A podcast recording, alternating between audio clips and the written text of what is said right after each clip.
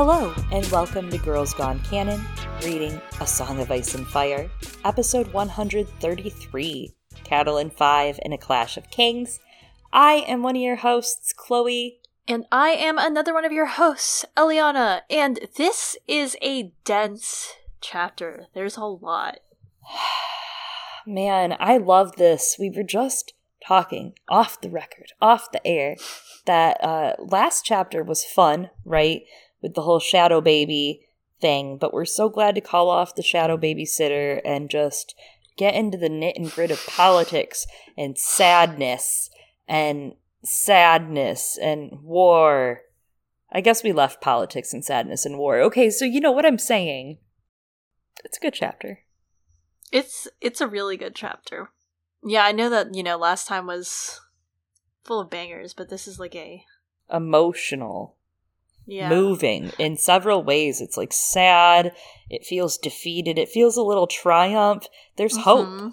There's like hope and a better future going on. It hits all the emotional palette on the way down. It really does. And I mean, bangers can also be emotional, but this is not.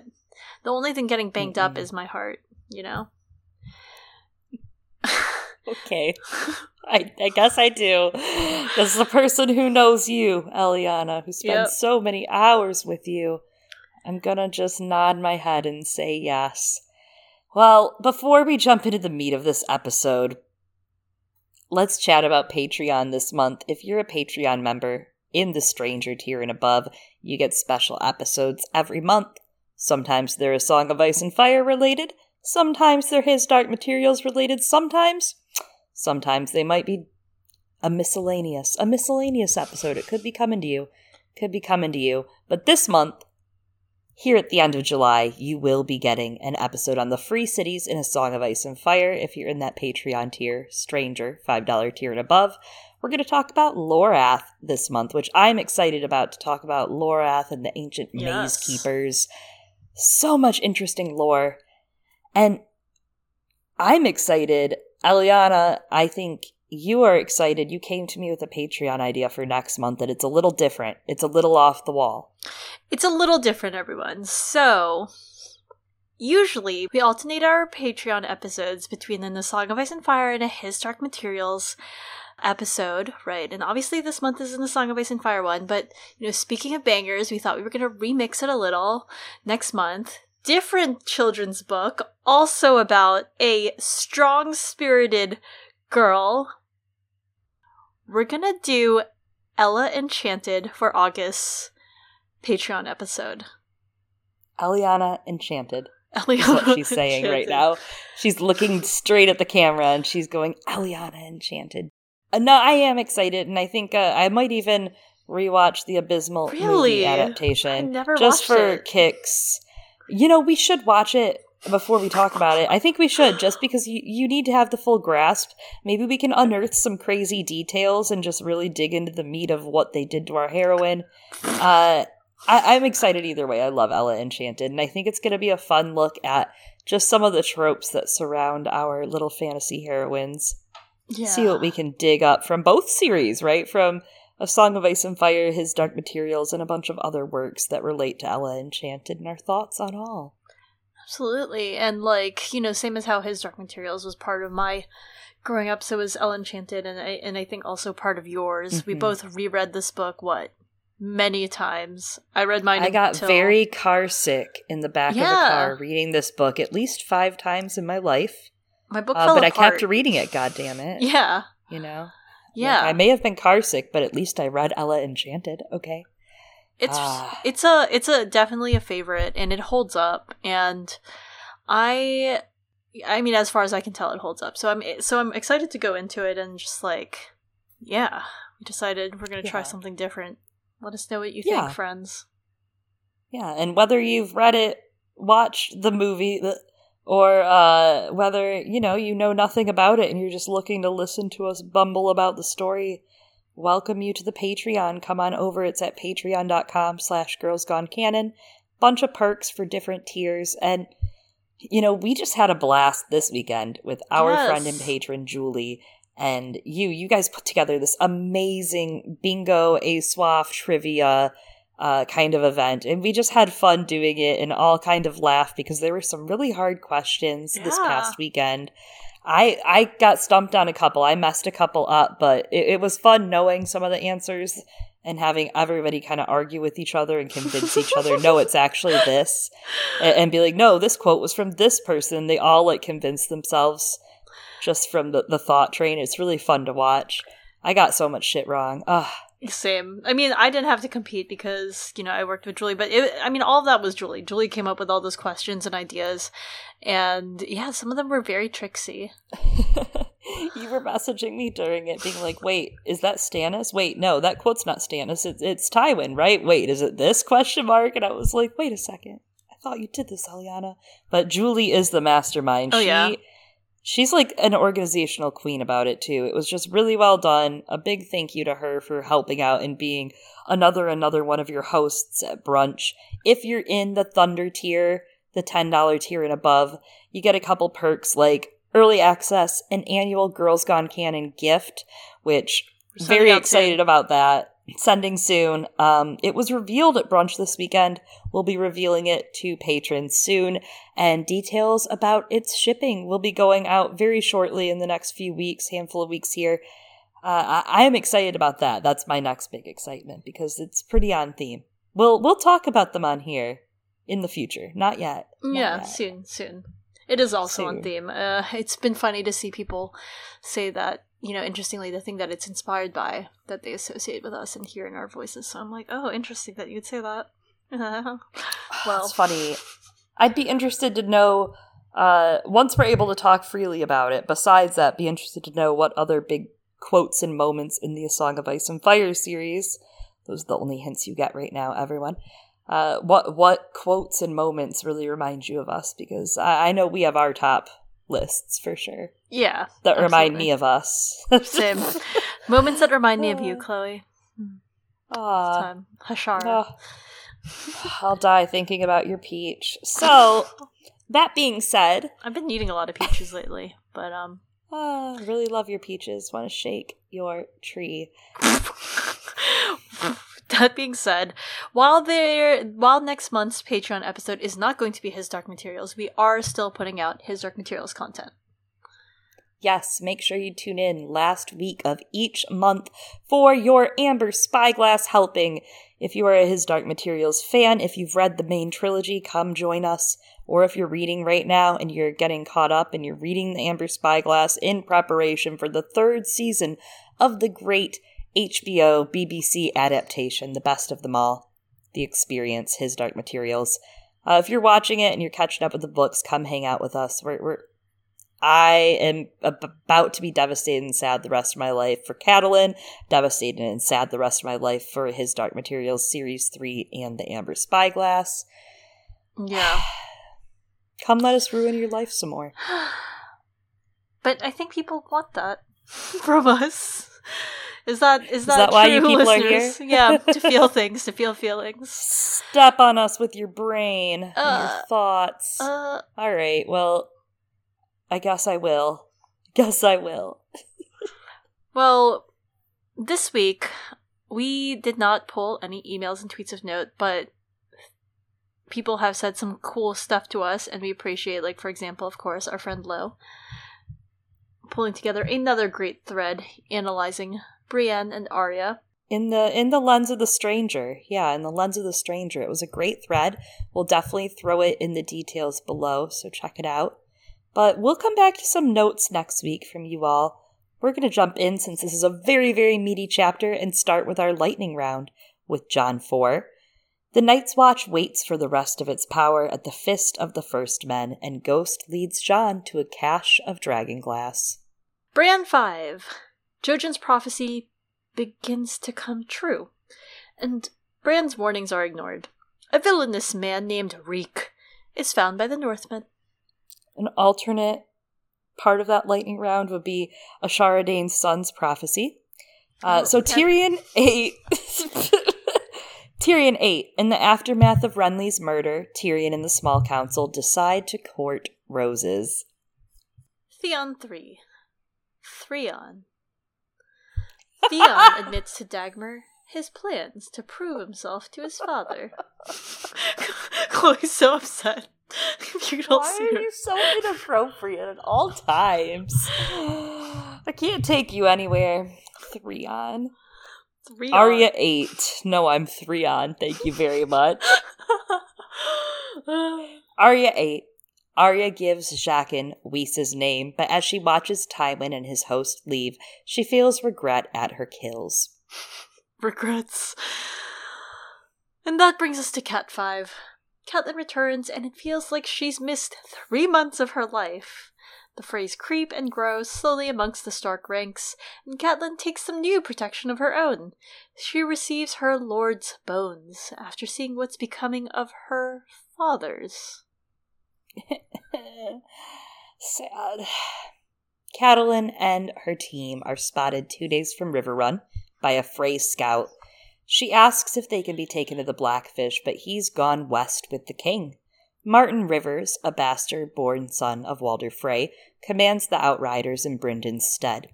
She's unsurprised that Robb decides to go west. He'd been contemplating it when he sent her away. Yeah, so it's interesting that as Cat contemplates this decision, she thinks of it as Robb striking at the and, and the line is heart of Lannister power, but like Robb doesn't really do that. Like he doesn't take Casterly Rock, nor does he take King's Landing, right? I mean, he, he does hold Jaime Lannister, and that's quite significant. But he he mostly like it, the biggest damage is, I guess, towards like the houses in Lannisport, right? Like, and later this chapter, it's interesting because Cat turns out does long to strike at the heart of Lannister power, as we're going to find as this chapter develops. And it's a desire that she has been denying herself throughout the past few chapters, but that really starts to blossom in this one, and it's a desire that obviously she very much gives into as Lady Stoneheart. But anyway, we learn later this chapter that Robb couldn't take Casterly Rock. The reason why is because he doesn't have any siege engines, which is pretty interesting because it tells us, of course, about Casterly Rock's defenses, so we're getting some of that world building here. And it's also just like an interesting tidbit to consider when you think about it alongside what's happening at Storm's End right now, which we learned about a little in this chapter. Um, and the need to hold on to that symbol of power, right? Your your seat. And that's part of why Stannis wanted it, other than, you know, his sketchy reasons for wanting Edric Storm. And, you know, it's interesting also considering what else is happening in this book when he doesn't take Casterly Rock because like had Robb had siege engines, had he taken Casterly Rock, obviously everything would be very different in the story. But the Lannister Heart of Power is well fortified and guarded. I will say for now because you know things I think are going to happen in the Winds of Winter and in A Dream of Spring. But while that's fortified, like the heart of Northern Power is, as we know, becoming quite vulnerable with the things that happen in Threon, um, and we know it's impending. I'm just doing this to piss you off now. I was so upset by that that I couldn't even fire you. I was too busy cackling. She was too shocked. Uh, I'm still kind of in shock.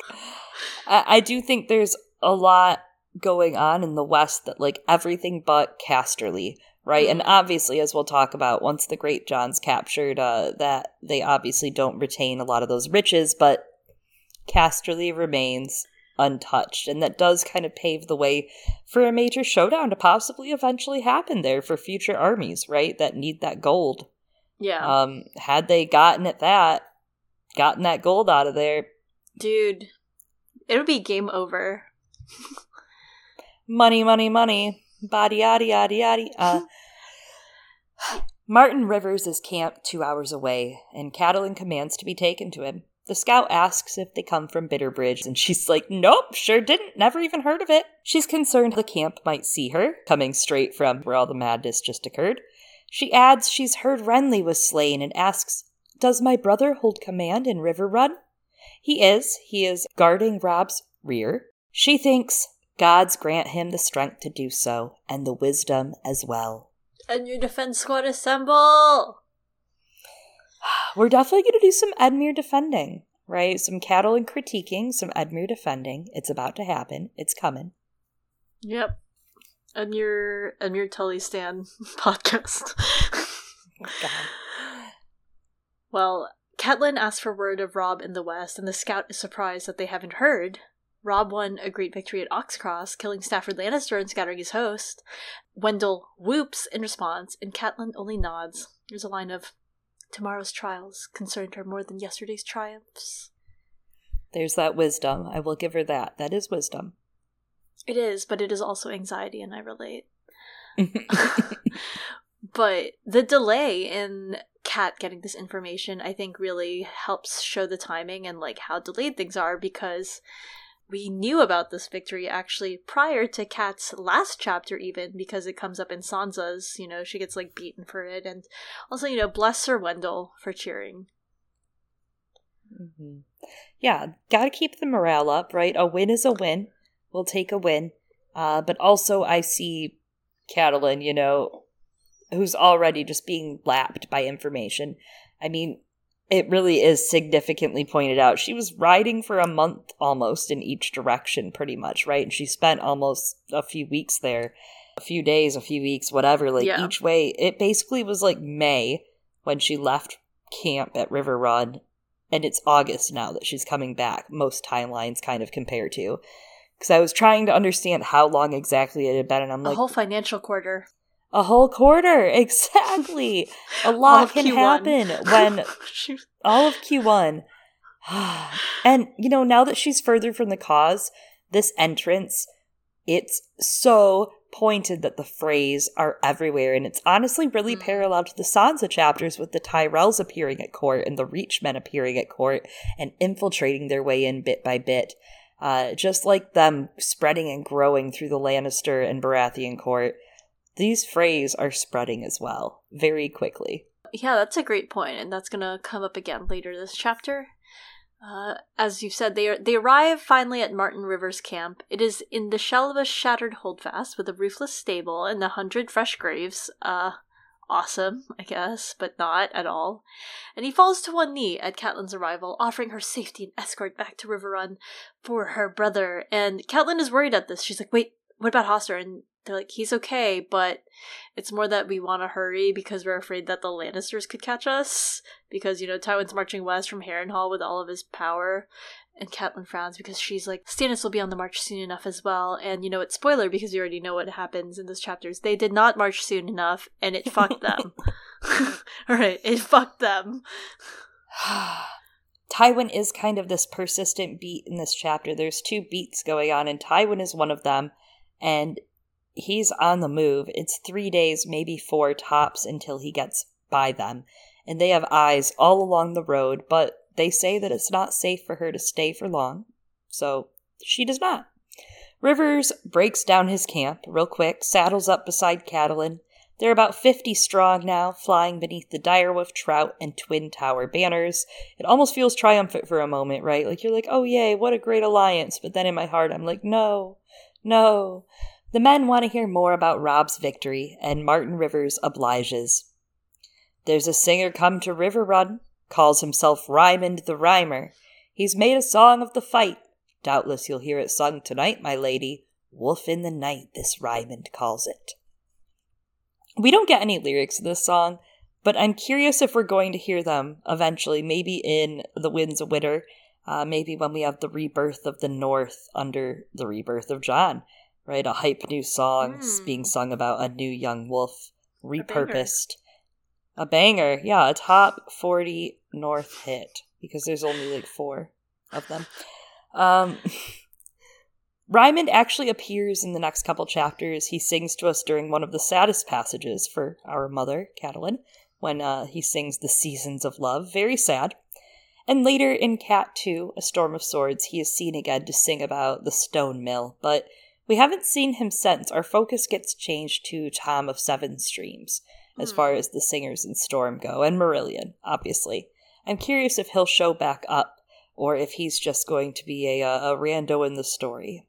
I kind of do hope he shows back up. Um, I think it'd be interesting.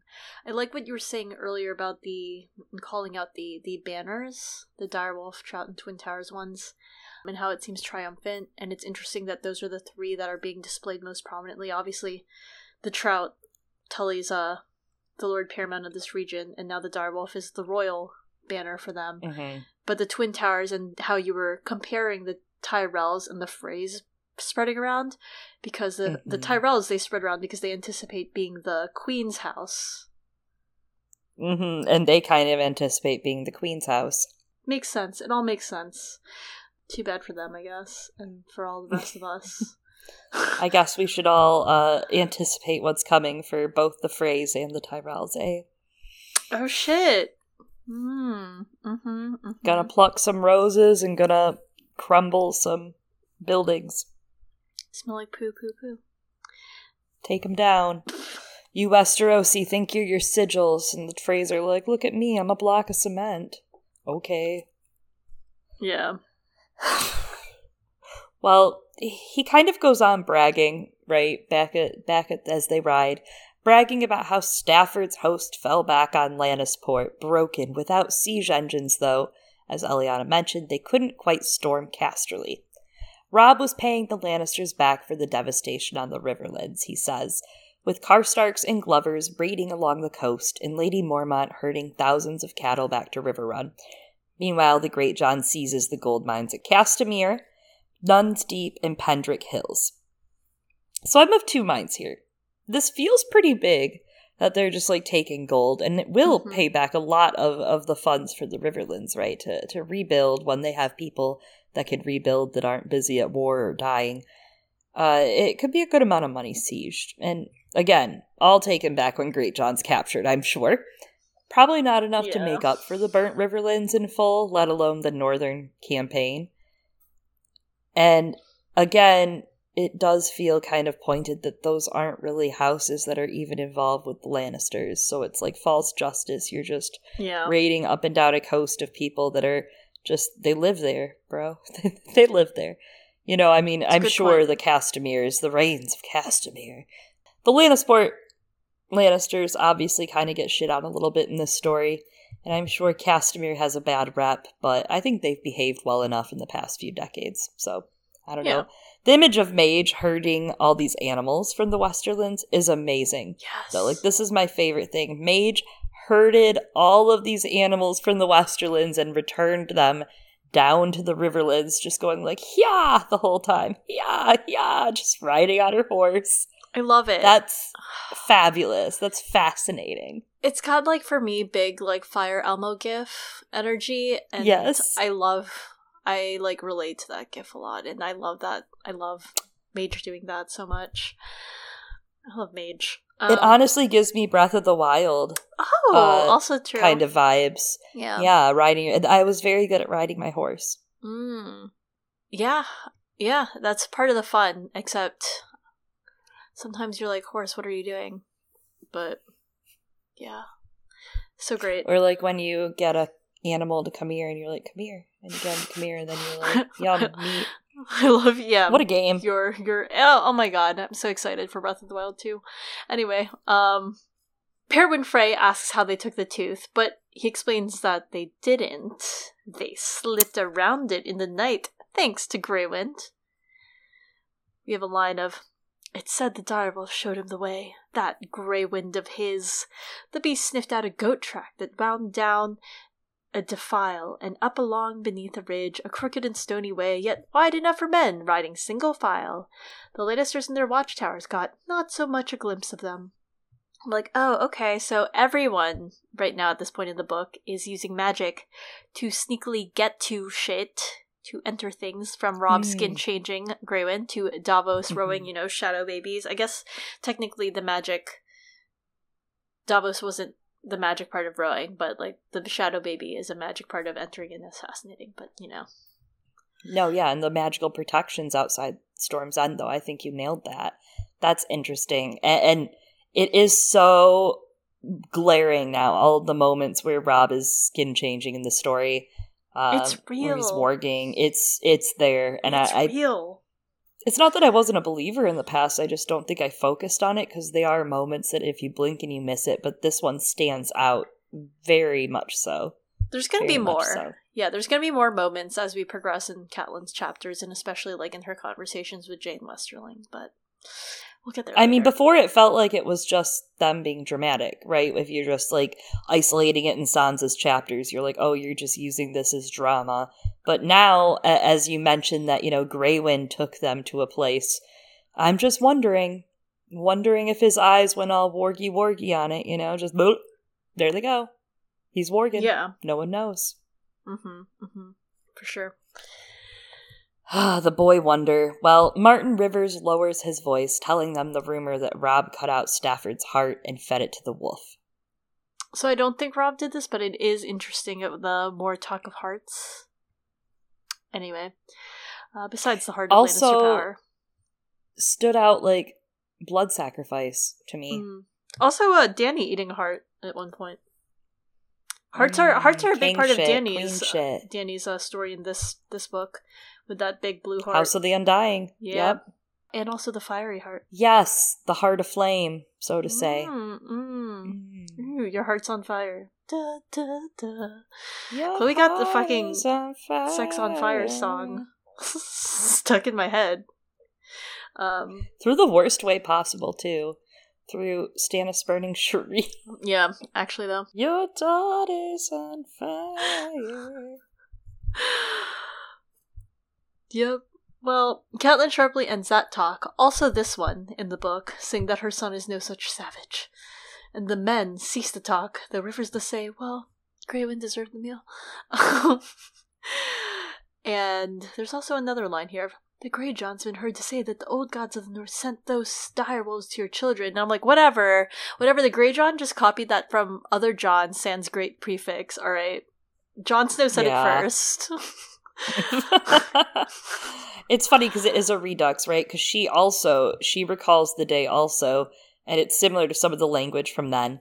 Five Yeah. direwolves in the woods, and then a sixth for Jon Snow. No common wolves, no indeed, she thinks.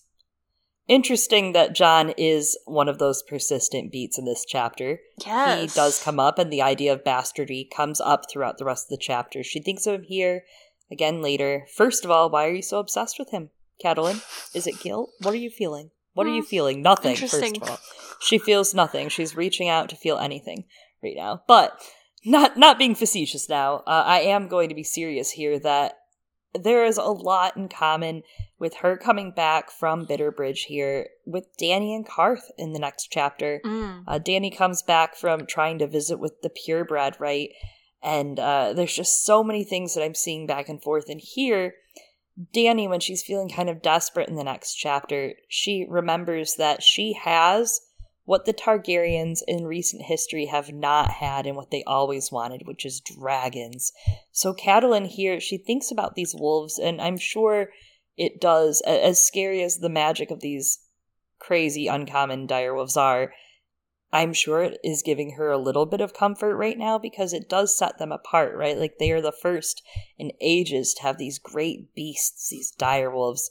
And she thinks about these wolves in Greywind, and uh, I, I think it helps her just within cling to like maybe these dark, crazy, magical forces we're meant to be here doing what we're doing. Maybe my superhero Yeah. 16 year old with his talking magic dog can win. the talking magic dog. But I mean, actually, though, Cute Clifford. oh my god, he is kind of like Clifford, right? I'm excited for that movie. I actually really I want to see wait. that. Uh, well, We'll stream it in the Discord. oh my god, yes. But actually, though, I think that's a great point. Uh, I mean, there's a reason why all this magic stuff's happening, and like that's really punctuated by like, oh, interesting, the herald in the sky, that comet. But they make camp that night, and Brienne comes to her asking for leave to go. Catelyn thinks she shouldn't be surprised. Brienne had kept to herself, spending most of the time with her horses, helping Shadd cook, cleaning game, proving that she could hunt as well as them. Honestly, they Brienne's just perfect. Apparently, she's amazing at everything. Like any task that Catelyn asked of her, Brienne performed well and without complaint. And when spoken to, she answered politely. But uh, she never Saddest chattered, nor wept, nor laughed, and she rode with them every day and slept among them without ever, as it says, truly becoming one of them. And turns out it, it, it was much the same as when she was with Renly's camp. in the melee in his pavilion and at the feast, being so far apart. And then Catelyn thinks, there are walls around this one higher than Winterfell's. Tears for Brienne. My heart Oh my breaks God. when I read that. It really it's does. so distressing. It's so distressing. I'm so distressed. I'm heartbroken right now. I've decided here on out that I've adopted Brienne and I will be taking care of everything for her. Anything she needs, I will do it for her. We will take care of her. She is our child now. She I is our child. you can see why Catelyn wants to keep Brienne around her. Uh, it, Brienne and her share that kind of similar loneliness of being, you know, growing up in this institution that doesn't value them for who they actually are and values them as a currency. She Mhm. never chattered, nor wept, nor laughed. She rode with them without ever truly becoming one of them. Is that not how Catelyn feels in the North, right? A stranger after all these years, right, in her own sept and area. Brienne conforming to duty and having to still somewhat, even if she is a knight, she's still conforming to some of these systems that are kind of propagating this behavior that isn't good. And here today in in this chapter, she sees a different way too. Brienne sees different. Uh, the Riverlands people and the Northerners, they don't necessarily operate like the men at Bitterbridge were operating. Uh, and I don't know. It, it's interesting that she has this quiet path of vengeance to start when she actually does go on to defend people and help others trying to fulfill her oath and her vow as, you know, like protecting and defending the weak. And it's just so interesting that she never chattered, wept, and laughed becomes Mm. more and more true for Catelyn in opposite, right? Catelyn is the one who ends up choosing this path of vengeance where Brienne takes it and kind of goes the opposite way, and Catelyn becomes a tired, a silent woman, so to speak, after this. Interesting. That is a great way that their paths intersect and their character development intersects. Um, especially because I feel like we see Brienne start opening up more, right, in this chapter, whereas, as you point out, Catelyn closes more. Yeah, she closes down more after this, uh, and she quits trusting more and more. And Brienne does quit trusting, though, too, to be fair. But at the same time, like, just when she thinks that she's quit it all and quit that feeling, she goes out for those children, you know? Yeah. So, I don't know. Brienne, I think, is made of just a little different zest of life at that point. Catelyn has been in it a little longer, right? She's just been tossed around by the system a little longer. And Yeah. it's interesting because Catelyn's not the only red-headed highborn lady I think of when I think Hmm. about this passage here. It actually makes me think of someone that you and I talked about recently with our friend Sergio Buckley over from the Isle of Faces podcast when we talked about the Sworn Sword. Someday we'll talk about these parallels way more in full whenever we cover Brienne in the way way future. Uh, but we we did talk about this when we covered the Sworn Sword. It's pretty commonly theorized Brienne shares some sort of uh, some sort of parental bloodline from Rohanne and Dunk's line, possibly. Uh, maybe even sharing a grandparent from Rohanne and Dunk's line, Rohanne Webber, or in relation to Dunk. So canonically, her and Jaime are allowed to fuck because of that incest, is what I'm saying. That's what gets Jaime going. Just kidding. If they share a grandparent, if they're cousins, that's what gets Jaime going. Doesn't anyone think about that? Just me. Some like Arrested Development shit.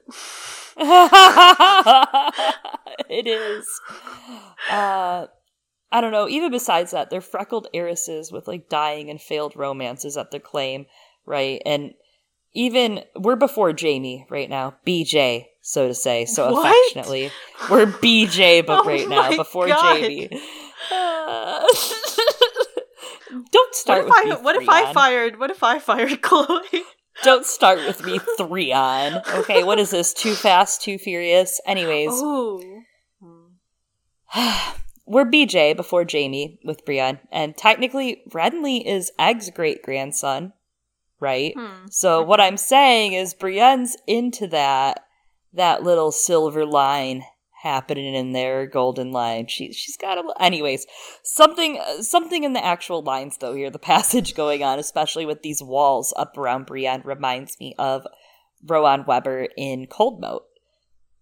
Sir Duncan, Lady Rohanne said, I was ten years old when the black dragon rose.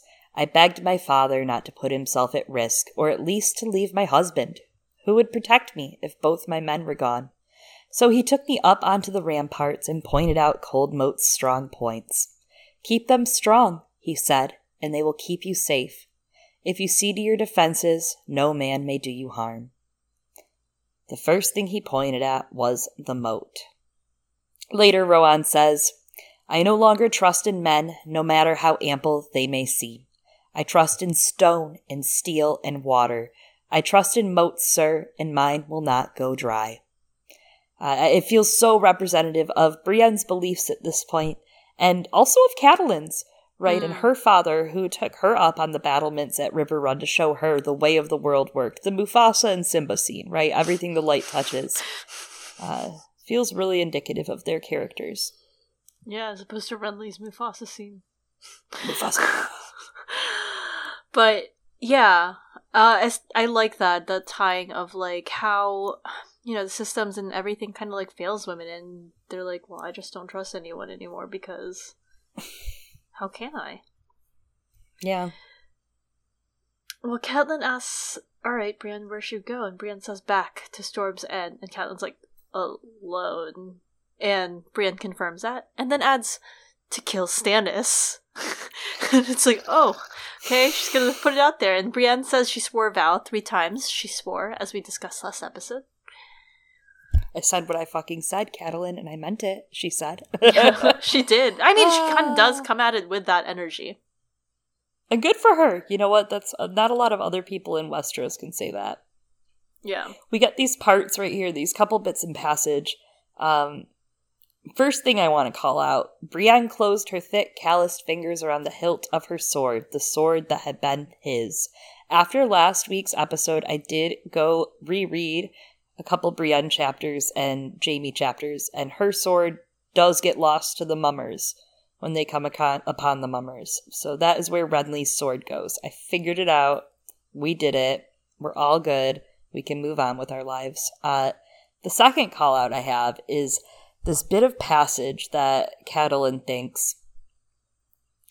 The girl had kept the rainbow cloak when she discarded the rest of her blood-stained clothing, she knew.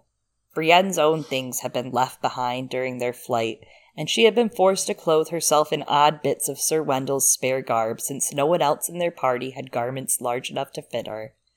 First of all, horrible.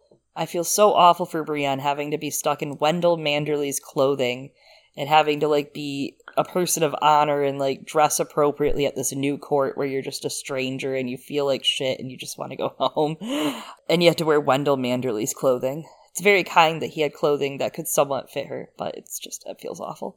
I'm well, sorry, Brienne. I mean, it does, but at the same time, for me, I'm like, damn, what a Chad.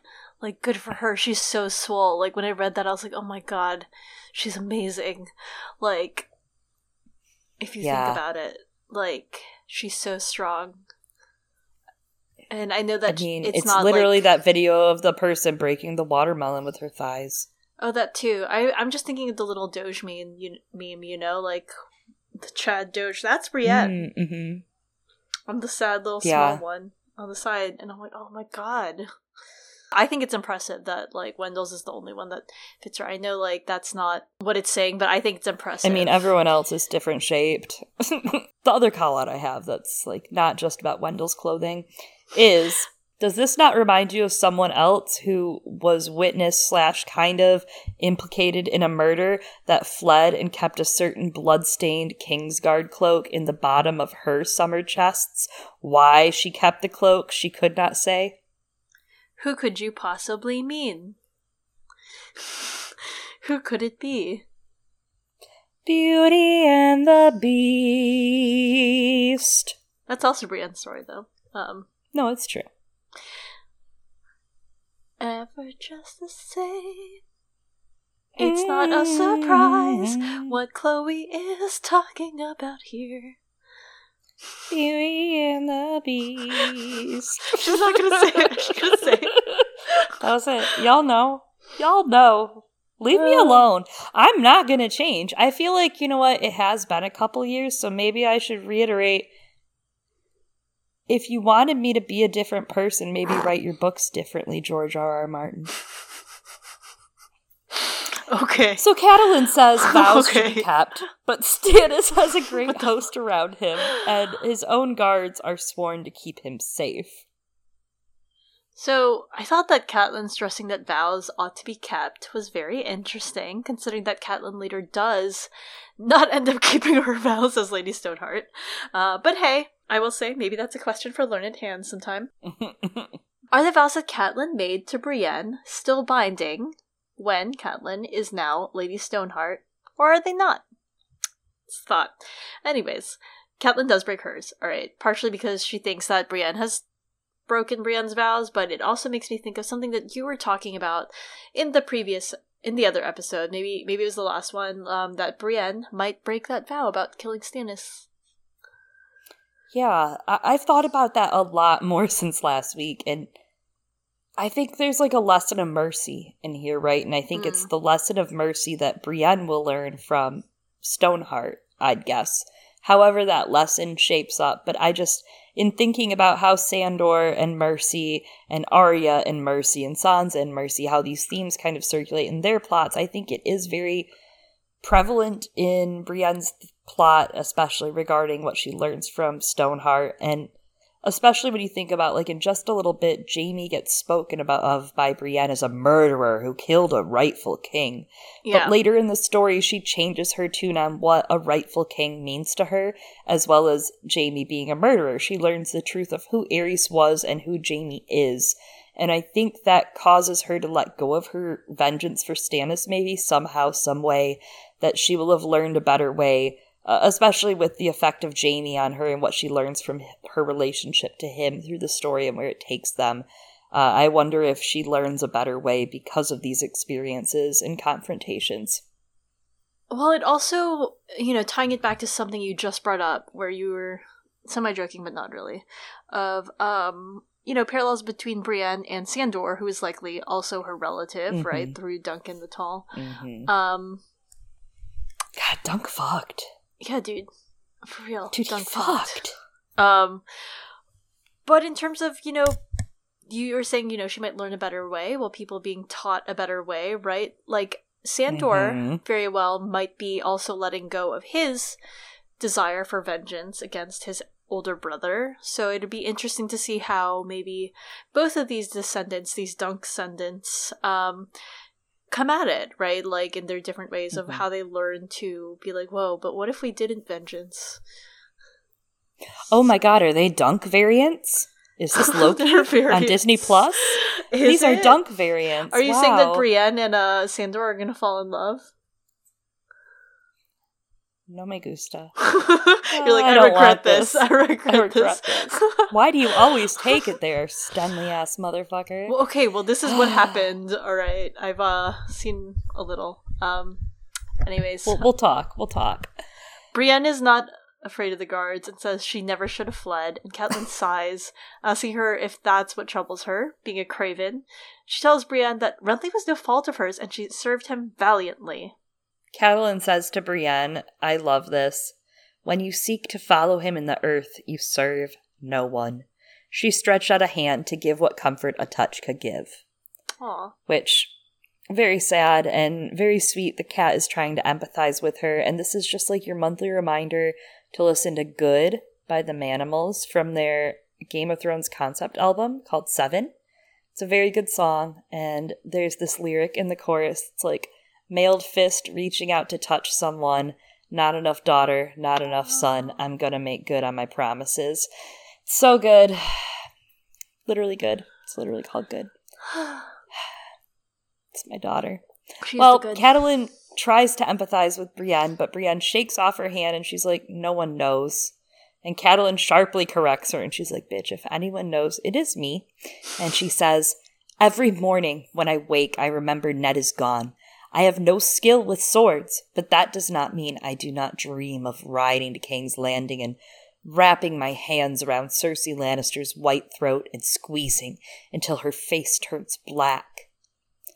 Now, I have to say, this doesn't really work, right, for the valonqar theory because Cat is an older sister. I don't She think it works as far as the valonqar prophecy goes. Mm-mm. She's It's definitely going to be Sir Pounce after all. Maybe Lady Whiskers. Maybe Or Boots. boots. People were thrown off by that question in trivia. That was the only one I fucking knew. Really? I love a fucking cat. I motherfucking love a cat. well, regarding this cat, um, out of the bag. As the Lannisters start, you know, regaining power, right? Um, just a little bit in this chapter, not entirely, but you know, like yeah, they like lose one more contestant against them when Renly dies, so that's like kind of good for them. Um, and as Catelyn has more time to really just like sit more with her grief, but also learning of like, oh, so the Lannister incest is the thing, and maybe that's why my son is injured, huh? And now that she's like in front of Brienne, who is another like outcast when it comes to Robb's host because of their gender, uh, Catelyn starts moving away from her pleas for peace and these internal questions of whether actions will bring Ned back to her. And we're going to come back to this a couple of times throughout this chapter because I think it's really important to this one. Like, in front of Brienne, with whom Cat has just like experienced this really traumatic event of horrible witchcraft and like firsthand witness now like these are what the stakes are for my son. This is what it means. And you know she's gone through this again before right? When she like in that when it comes to brandon right? Um mm-hmm. and after having like lost her husband now and is about to visit her like soon to be gone father Catelyn really begins to undergo a change especially in terms of like what does she want now? And like she stops wondering about those practical outcomes right? Like before she's like the one who questioned oh why do these kings always want to give me lannister heads? Right? Why is this always the first thing that they want to give me? And like it's dumb. Like finally she admits that maybe just maybe she also wants those lannister heads but it's more than just wanting like those heads on a plate right she wants to be the one to administer that vengeance. She doesn't want someone else to do it mm-hmm. for her because that's just such a visceral image that we get here here when she's talking about wanting herself to wrap her hands around Cersei's throat and like that change from like Cersei's throat and face being white to black. Like that's so visual. You can tell she's like actually fantasized about this. And like it feels really pointed that as she and Brienne are the ones, you know, in this chapter a little later, they're passing the hanged bodies of Lannisters, right? Her fear is initially more towards whether or not Jaime has died, uh, which would mean her daughter's lives, right? And she is a little like, wait, you hung envoys? Like, there's a slight hesitation there when she finds out. But when she initially sees those hanged Lannisters, um, Catelyn observes Brienne's very reserved reaction in comparison to like the really obvious celebration of the their companions which mm-hmm. of course insinuates that maybe Brienne doesn't really approve of what's going on here, but Catelyn's own judgment of what happened here isn't really given, right? It, it, it could be that she's observing Brienne's reaction, and we as the reader are supposed to interpret like that and Catelyn's lack of dialogue to say that Catelyn feels the same, because she isn't really saying anything either. Mm-hmm. But that's again not a given, because I think we're starting to see that maybe Catelyn's coming around to this a little more than she knows yet, a little more than we think, with those obvious connections between these deaths, which are, of course, about closing in around the neck, whether it's Cersei's own or the Lannister envoys, and of course, like the obvious connections with Lady Stoneheart. That's a great point, and not only that, but obviously her humanity starts to be a little fleeting in some of mm. how she mm. regards like just these social issues going on. Uh, on yeah. one hand, she believes one thing. On the other hand, the duality of Catelyn Stark is that uh, she's shutting herself off to everything yeah. to stop from feeling the pain. And earlier, you had mentioned, you know, that that she's been suffering in this institution for so long, and like that she's like had to sacrifice her happiness for so long and things that she wants or things that would make her happier for other men that need swords or you know for other mm-hmm. people. And that builds up. That's building. It's like a pressure cooker right now and here it is happening every day all day long. Yeah. It's very frustrating and it, it's very interesting. She's just shutting herself off bit by bit. Mm-hmm. um she she is right? And and towards more like i mean tywin-esque measures you know she doesn't mm-hmm. ever get to actual Tywin, right she get, goes her own right. path, which is its own thing. It's interesting that Tywin knew well enough too that like I better end this before they start getting angrier. Yeah. Ah, I might be next. And then he was, haha, but it was his son, haha. Ah. Well, Brienne, who's somewhat surprised to hear this about Cersei from Catelyn, asks why she should seek to hold her back if that's what Catelyn dreams. Catelyn explains she was taught good men fight evil, and Renly's death was evil, but she also was taught that gods make kings, not the swords of men. Brienne disagrees. The rightful kings were killed in Robert's rebellion, and the gods were absent. They don't care about men, like kings don't care for peasants. Ah, damn. Mm. After you see your first king love die, you get real cynical real fast, you know? For Yeah. someone who was like, just a couple chapters ago, was like, what's up? Summer is our glory. Brienne is really struggling. It's hard. Everything that she knows and believed in has been turned on its head or killed by a shadow baby. And I think this is a great place for her arc in time with Jaime, right? Because here, this is that moment I mentioned earlier. She's operating under the idea Jaime murdered the king, the rightful king. So in the future, here in this clash arc in the next few chapters. It is really interesting. And I mean, I bet she had a lot of time to think during that one month journey of like, Oh my god. what does it all mean? Imagine our poor baby. Just be like, what does it all mean? But Can't believe you let her go on that trip. oh my I told you we shouldn't have let her go on that trip. Our daughter, Brienne. we shouldn't. We shouldn't. So We need to be better parents. What is what have I done? Um But it it is a really interesting discussion here, actually. Like everything that transpires between Catelyn and Brienne here, to be honest, but like right here, the, these like questions that they ask each other about kingship says a lot about both of their political perspectives, and, and it is very much like a political discussion in which Brienne is challenging Cat's belief specifically in the divine right of kings. And though it goes unsaid in this discussion, it, the subtext is there of the contradictory nature then of Cat's current political beliefs, right? Mhm. Because Cat's religious nature has established for her, like for a long time since girlhood, even even going to the north, right, that the gods are real. The faith of the seven, it's real, and with them comes a moral code of conduct that is external from people, right? It's about good and evil, and that good people must follow these codes uh, to eradicate evil, and it is a fixed moral code. It's, again, determined externally of human circumstances by the gods, and that within this, therefore, the assassination of Renly is clearly evil, which it probably was. Um, and because of Cat's faith in the Seven, she believes in the divine right of kings, that the gods have predetermined and given their will as to whoever is next in the monarchy's line, which here would be, I guess, Stannis Baratheon, if the Baratheon bastards are in fact not Baratheons, which they're not.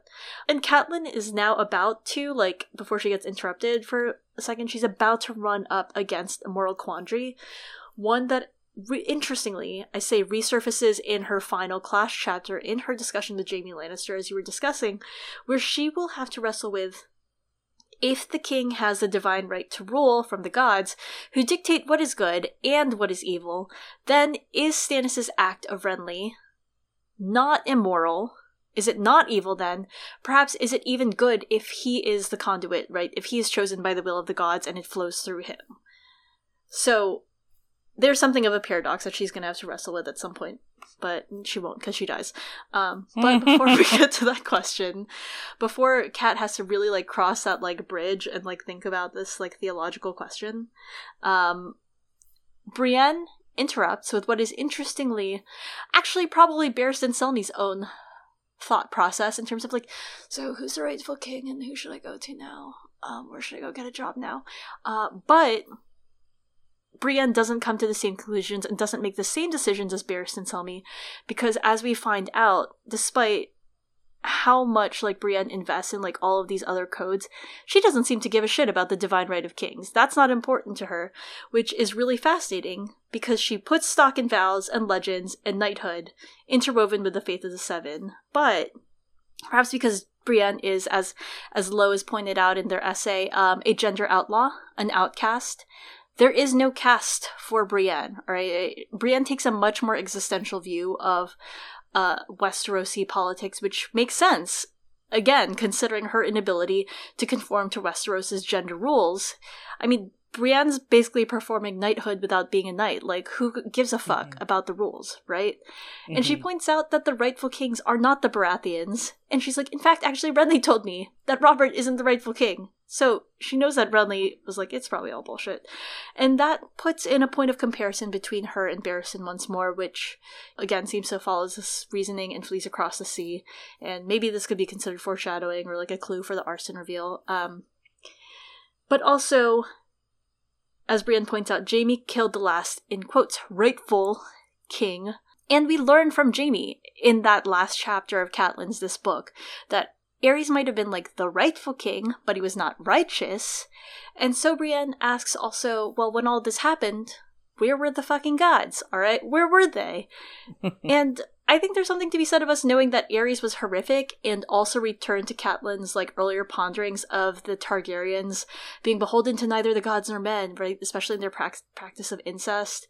It's like the clash mm-hmm. between the religious powers of Westeros and the royals, and you can read more about it in Fire and Blood. So like, good, just do that. Um, but Brienne clearly, again, does not give a shit, and she says it pretty much explicitly right here, right? And it's no wonder she ends up here at the northern camp where these houses, like her, they've just determined who they're going to choose as their own king, right? She believes to some extent, maybe not swords don't determine who a king is, but we're Men who do. you want, men or yourself. You get to decide what you believe and who you want to follow, which again is another reminder of Varys' riddle, which I'm to like bring up every cat chapter or every Clash episode. I don't know. But we never actually have to see Cat really reconcile that political argument because there is a question then. Does she believe that Robb now has the divine right to rule? Does she not believe then in the legitimacy of her son's claim in kingship if this is her stance? Because she doesn't bring Robb up in the what she's saying here when she's talking to Brienne mm-hmm. um, earlier in that earlier question, and so Cat has to probably like be reconciling these religious contradictions like her whole life, and isn't voicing this really huge one mm-hmm. with a son who does not follow the faith of the Seven, who will rule a people of whom a large population, probably the majority of them, follow the old gods, and so and Cat had to like reconcile this within herself when she had to believe like, okay, I guess my friend Robert now has the divine right, uh, which Brienne points out like, did he though? Did he though? And that even Brienne doesn't believe Renly had the divine right. She just believed in Renly. And that's that's powerful, right? And I think Cat and Brienne are the same here, though Cat doesn't know it yet, because Cat has also chosen her own king and gone against her faith even if perhaps her son mm-hmm. was chosen by the old gods, maybe in a roundabout way, as she thinks like a few pages ago, she's like, it is interesting, right? That those direwolves maybe were chosen by the old gods? Interesting. But she was there, and it's clear that on this plane, without the martial force of something like dragons or like shadow babies, there's something to be said of the will and political power of like the ruled to determine their own leader. And she agrees with Brienne in a moment that, you know, maybe the social contract between a king and vassals does matter, not just divine will. Yeah, it's so interesting. Again, that duality of Cat that she can't quite say out loud that it it's just total and blatant like hypocrisy yeah. that she's been forced to live within. And like literally her son being king goes against everything she was raised and told to believe and told to do. And that is something she's going to battle and never going to come to terms with, like you said. And I do respect that Catelyn argues a good king would care about all of this mm-hmm. next. And Brienne's like, well, Renly would have been that king. And Cat's like, well, he's gone, sister. And Stannis, Joffrey, and my son remain. She finally brings Robb into the equation. And of mm-hmm. those, uh, out of three there, yeah, he, he is the better person. Absolutely. I can agree there. Yeah. not not really big winners, you know, going on. There's not a lot, of, as you said. Well, there's actually technically Balon, but they don't know that yet. uh, not helping the cause, Eliana. You're not helping you're, the cause. You're, you're right. just you're just Robb splitting up the ticket the even further. Okay, still the best You're just choice. trying to make distractions. This is oh an God. astroturfing grassroots mm. campaign to distract from the real kings. Uh, Brienne asks, horrified, if Catelyn would make a peace with Stannis and bend the knee to him. And she says, Honestly, I don't know anymore, Brienne. I'm not a queen. I'm just a mother who wants to keep my children safe. Brienne says, I'm not made to be a mother, and I need to fight. Catelyn tells her to fight, but fight for the living, not the dead. Renly's enemies are Robb's as well, she says. What a crucial moment between these two women in mm. conversation for Brienne moving forward, something she keeps in her mind, something that really reverses what she thought she wanted when she's on the road. Protecting and defending the innocent and weak becomes something that she embodies better than most other POVs, and something actually that gets taken advantage via through her very often throughout the story. I can see where this idea, fighting for the living, not for the dead, will become so imperative in her fight against the others and the fight for the dawn later, let alone in her love life. The big story, the more important story. I mean, um. Jaime not fighting for that idea, that living love, mm, you know, and choosing yeah. a dead toxic love. Hmm. Yeah. Drama. Um, Telenovelas. It actually kind of is, though. Um, soap operas are a little, a little bit of George R. R. Martin's story, but um, I mean, what you said is absolutely it. Uh, it's interesting, right? That Catelyn's plea here. You know, you're talking about the battle for the dawn. Um, it's kind of reminiscent of Jon Snow's own pleas to pretty much everyone. yeah, pretty much anyone that'll listen to him. yeah, right? everyone. Uh, as he reminds them, remember how you hate all the people I'm making you work with? Also, fight for the living. also, fight the all the zombies. Also, yes. be happy about it at the same time. Do it with a smile. Fight every battle in your head. Wait, no, wrong person. At all times. Wait. I do not know your son, my lady. I could serve you, if you would have me. Why me? The question seemed to trouble Brienne. You helped me, in the pavilion, when they thought that I had. that I had.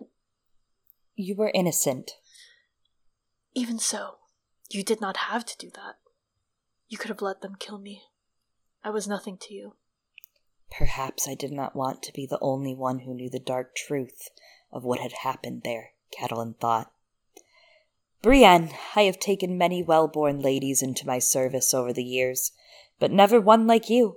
I am no battle commander. No, but you have courage. Not battle courage, perhaps, but I don't know. A kind of woman's courage. And I think when the time comes, you will not try and hold me back. Promise me that. That you will not hold me back from Stannis.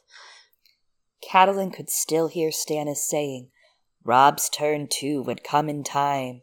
It was like a cold breath on the back of her neck. When the time comes, I will not hold you back. The tall girl knelt awkwardly, unsheathed Renly's long sword, and laid it at her feet. Then I am yours, my lady. Your liegeman, or whatever you would have me be.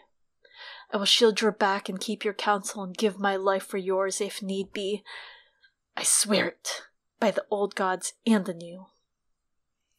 And I vow that you shall always have a place by my hearth, and meat and mead at my table, and pledge to ask no service of you that might bring you into dishonor.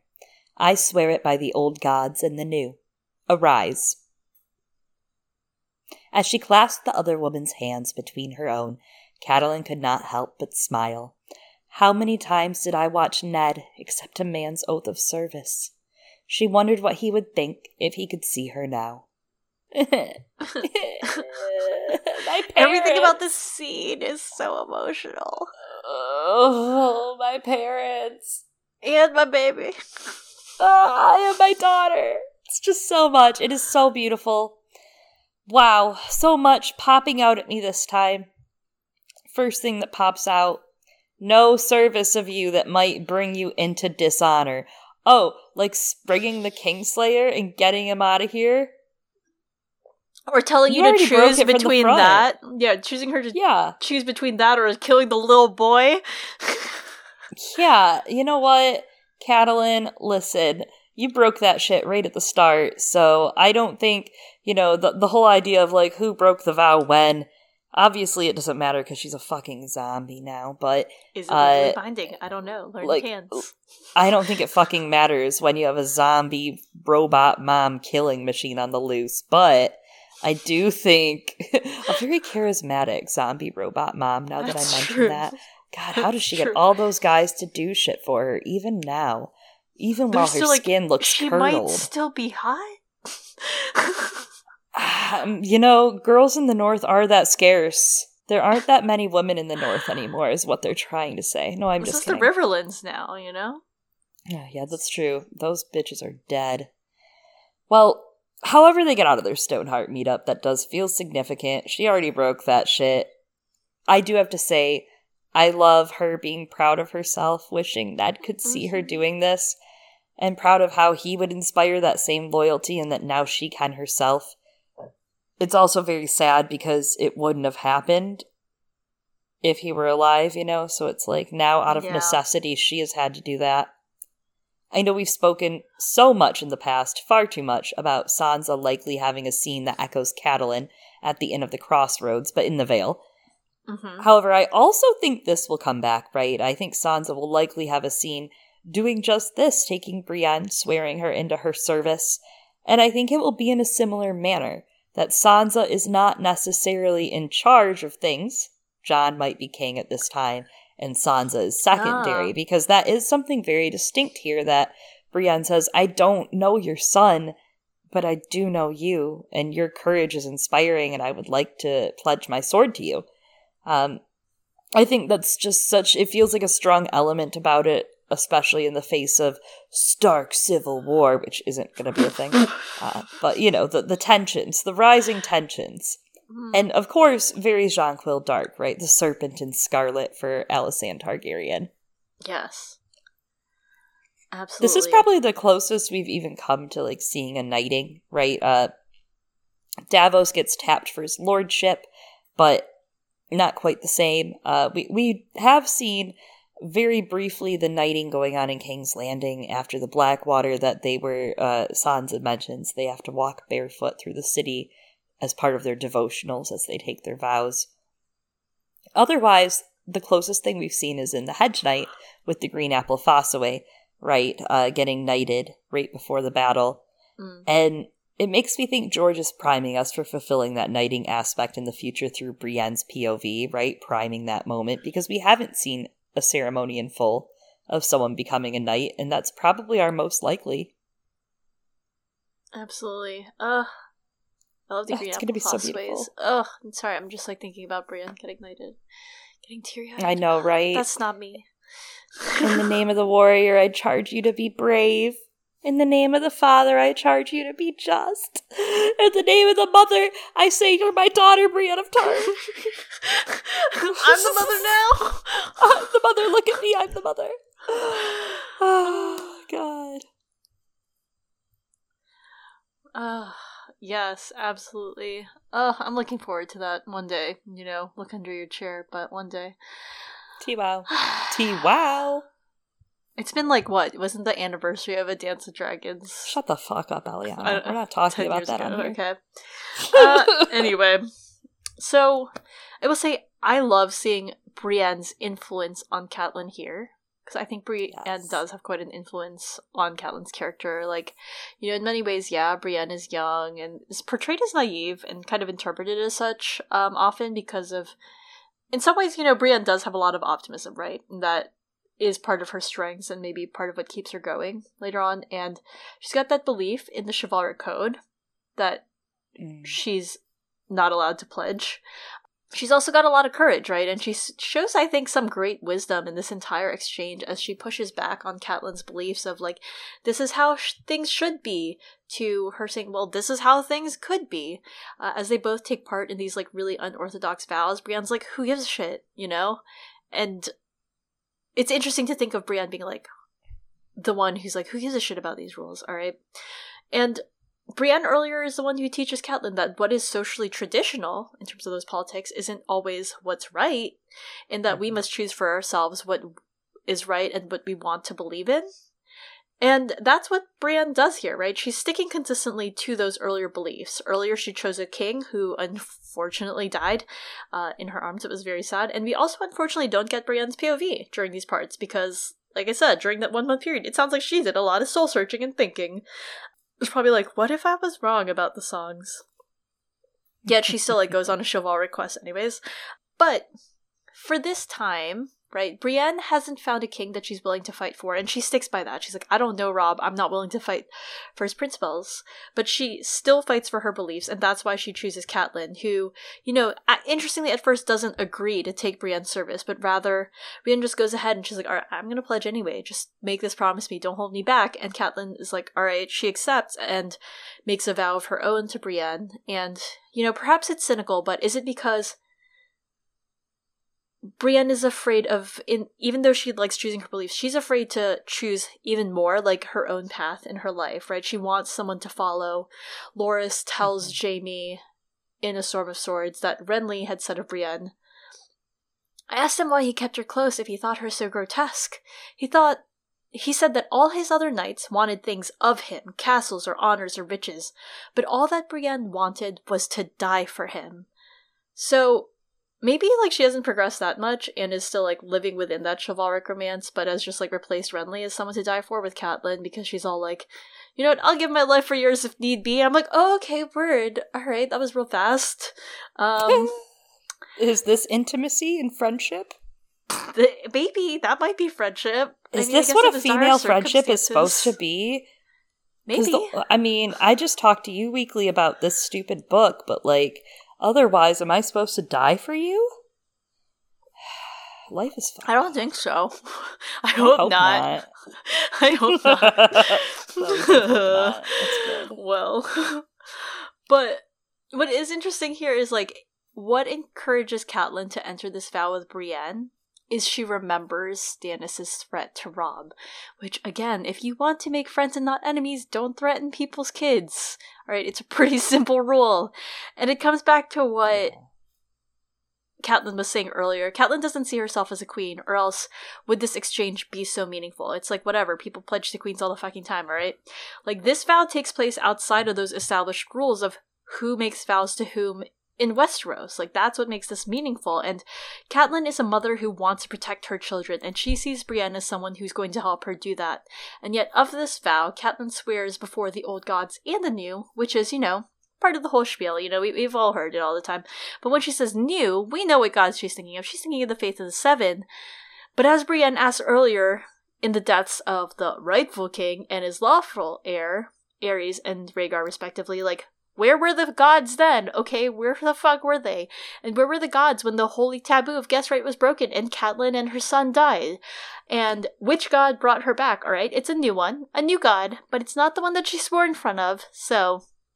Anyways, uh, Catelyn's views of society, like religion and kingship, all all of that's finally just broken in her death and maybe it's cyclical right i wonder if it'll be cyclical with brienne and um, her view of the world i'm curious to see how witnessing the person that she opened up to in this way, right? She really does open up to Catelyn quite a bit here. How that's going to influence Brienne's development at some point.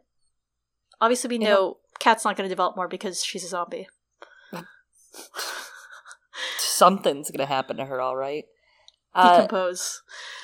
Uh, when you mentioned that Cat does know she's not a queen, and yeah it becomes very apparent that she gets tweet- treated more as a mother than even a queen mother after a bit of time here. And a lot of that comes up with the tensions of the Karstarks before the Jaime Lannister springing from jail thing. That doesn't help her case either. Uh, but I feel like those tensions are so obvious, and in this scene, in this moment, Catelyn feels more like a mother that's doing what little she can in her reach to protect her children in the way she can or protect mm. herself in the way she can. And it almost makes me see a little more sympathy and empathy for Alicent Hightower, for example, from the Dance of the Dragons. You know, someone hmm. who comes into this marriage with no dragon blood, no dragons, but is expected to just like bear these kings and queens, or now she's expected to have kings and queens from her line and know the whole rule book. And the rule book, it turns out, is changing every fucking moment for Catelyn. Every moment. It is. It really is. She's always, and, as you see, it's almost like she's a few steps behind because she didn't even know what was happening at Oxcross. Yeah, now she's Oxcross really behind. Gosh. Yeah. And when you think of that, it's also just like, you know, it's an interesting comparison with Cersei as well, right? Mhm. Who very much is like, well, I mean, she was a queen, right? She was married to Robert, but Hey, recently she was put out of commission for a while too. You know? that's true. That's true. They ford for the Red Fork the next day, guarded by Mallister archers and pikemen. When they see Catelyn's banners, they send men to lead her party across the water. They explain they had planted iron spikes and caltrops in the water by Edmure's command. She realizes that Edmure means to fight here and gets queasy, but she holds her tongue. They join a stream of small folk making for Riverrun, animals before them are pulling wains. They make way as Catelyn rides past, cheering her with Tully, Stark! Half a mile from the castle, she passes a Blackwood encampment. Lucas, Blackwood takes his leave to seek Lord Tytos, and the rest ride on.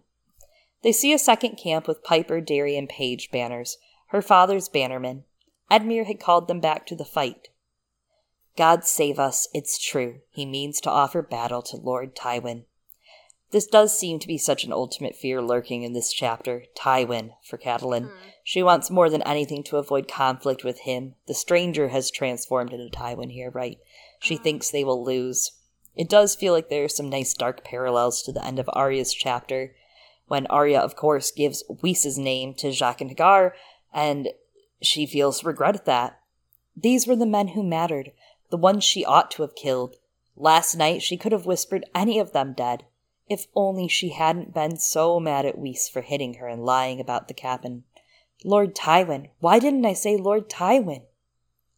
Instead, Arya watches helplessly as Weese is the man killed by a shadow like Catelyn watched last chapter as the shadow descended on Renly.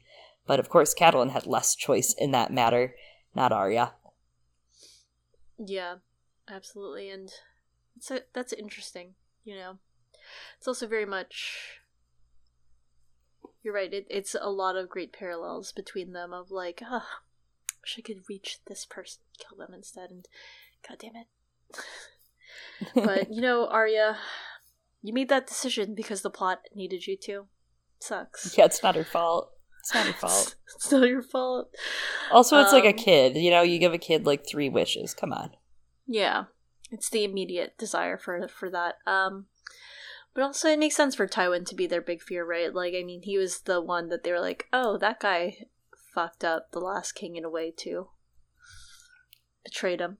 So, from a distance, Catelyn sees something dangle from Riverrun's walls. Closer, she sees, oh, it's dead men slumped on long ropes, crimson cloaks bright. The men jest and laugh cheerfully, all except for Brienne, who is gazing up, unblinking, unsmiling, and silent. Again, that line from Catelyn. If they have slayed the Kingslayer, then my daughters are dead as well. Catelyn spurred her horse to a canter. I'm definitely reminded now that you talked about this already with the hangings and being related kind of to Stoneheart's later character. Uh, something about the on- Lannister envoys being hanged, you know, reminds me a lot of the plot with the Karstarks that we still have to come. We haven't even done that yet. That is coming. It's so so it, it's it's definitely the big foreshadowing, definitely the harsh stuff going on, definitely a dark day to come, and it is Mhm. definitely foreshadowed here with hanging envoys. Absolutely. The men in the guard race to the gatehouse, and Edmure rides to meet Cat, surrounded by her father's men Desmond Grell, master at arms, Utherydes Wayn, the steward, and Robin Ryger, captain of guards. They spent their life in his service, and she realizes for the first time that these men are now old in front of her eyes, and that is a very I, I've I understand this feeling. I know not Nauticast uh, focused a lot on this part in their coverage, and it's just such a sad line, you know, once youthful, but now here they are, old, tired men fighting for their lives, their homes, their people, and, and for the first time she sees them that way. She doesn't remember them that way. She remembers them youthful with her father fighting and fucking and drinking, you know? Yeah, absolutely. Edmure is dressed in a red and blue cloak over a silver fish embroidered tunic, very sharp, but his beard is crazy bushy and red. It's out of I'm control. happy for him. I'm I so am happy too. for him. Movember. They feared for Cat when they had heard of Renly's death, and Cat brushes it off and says she's more concerned for her father.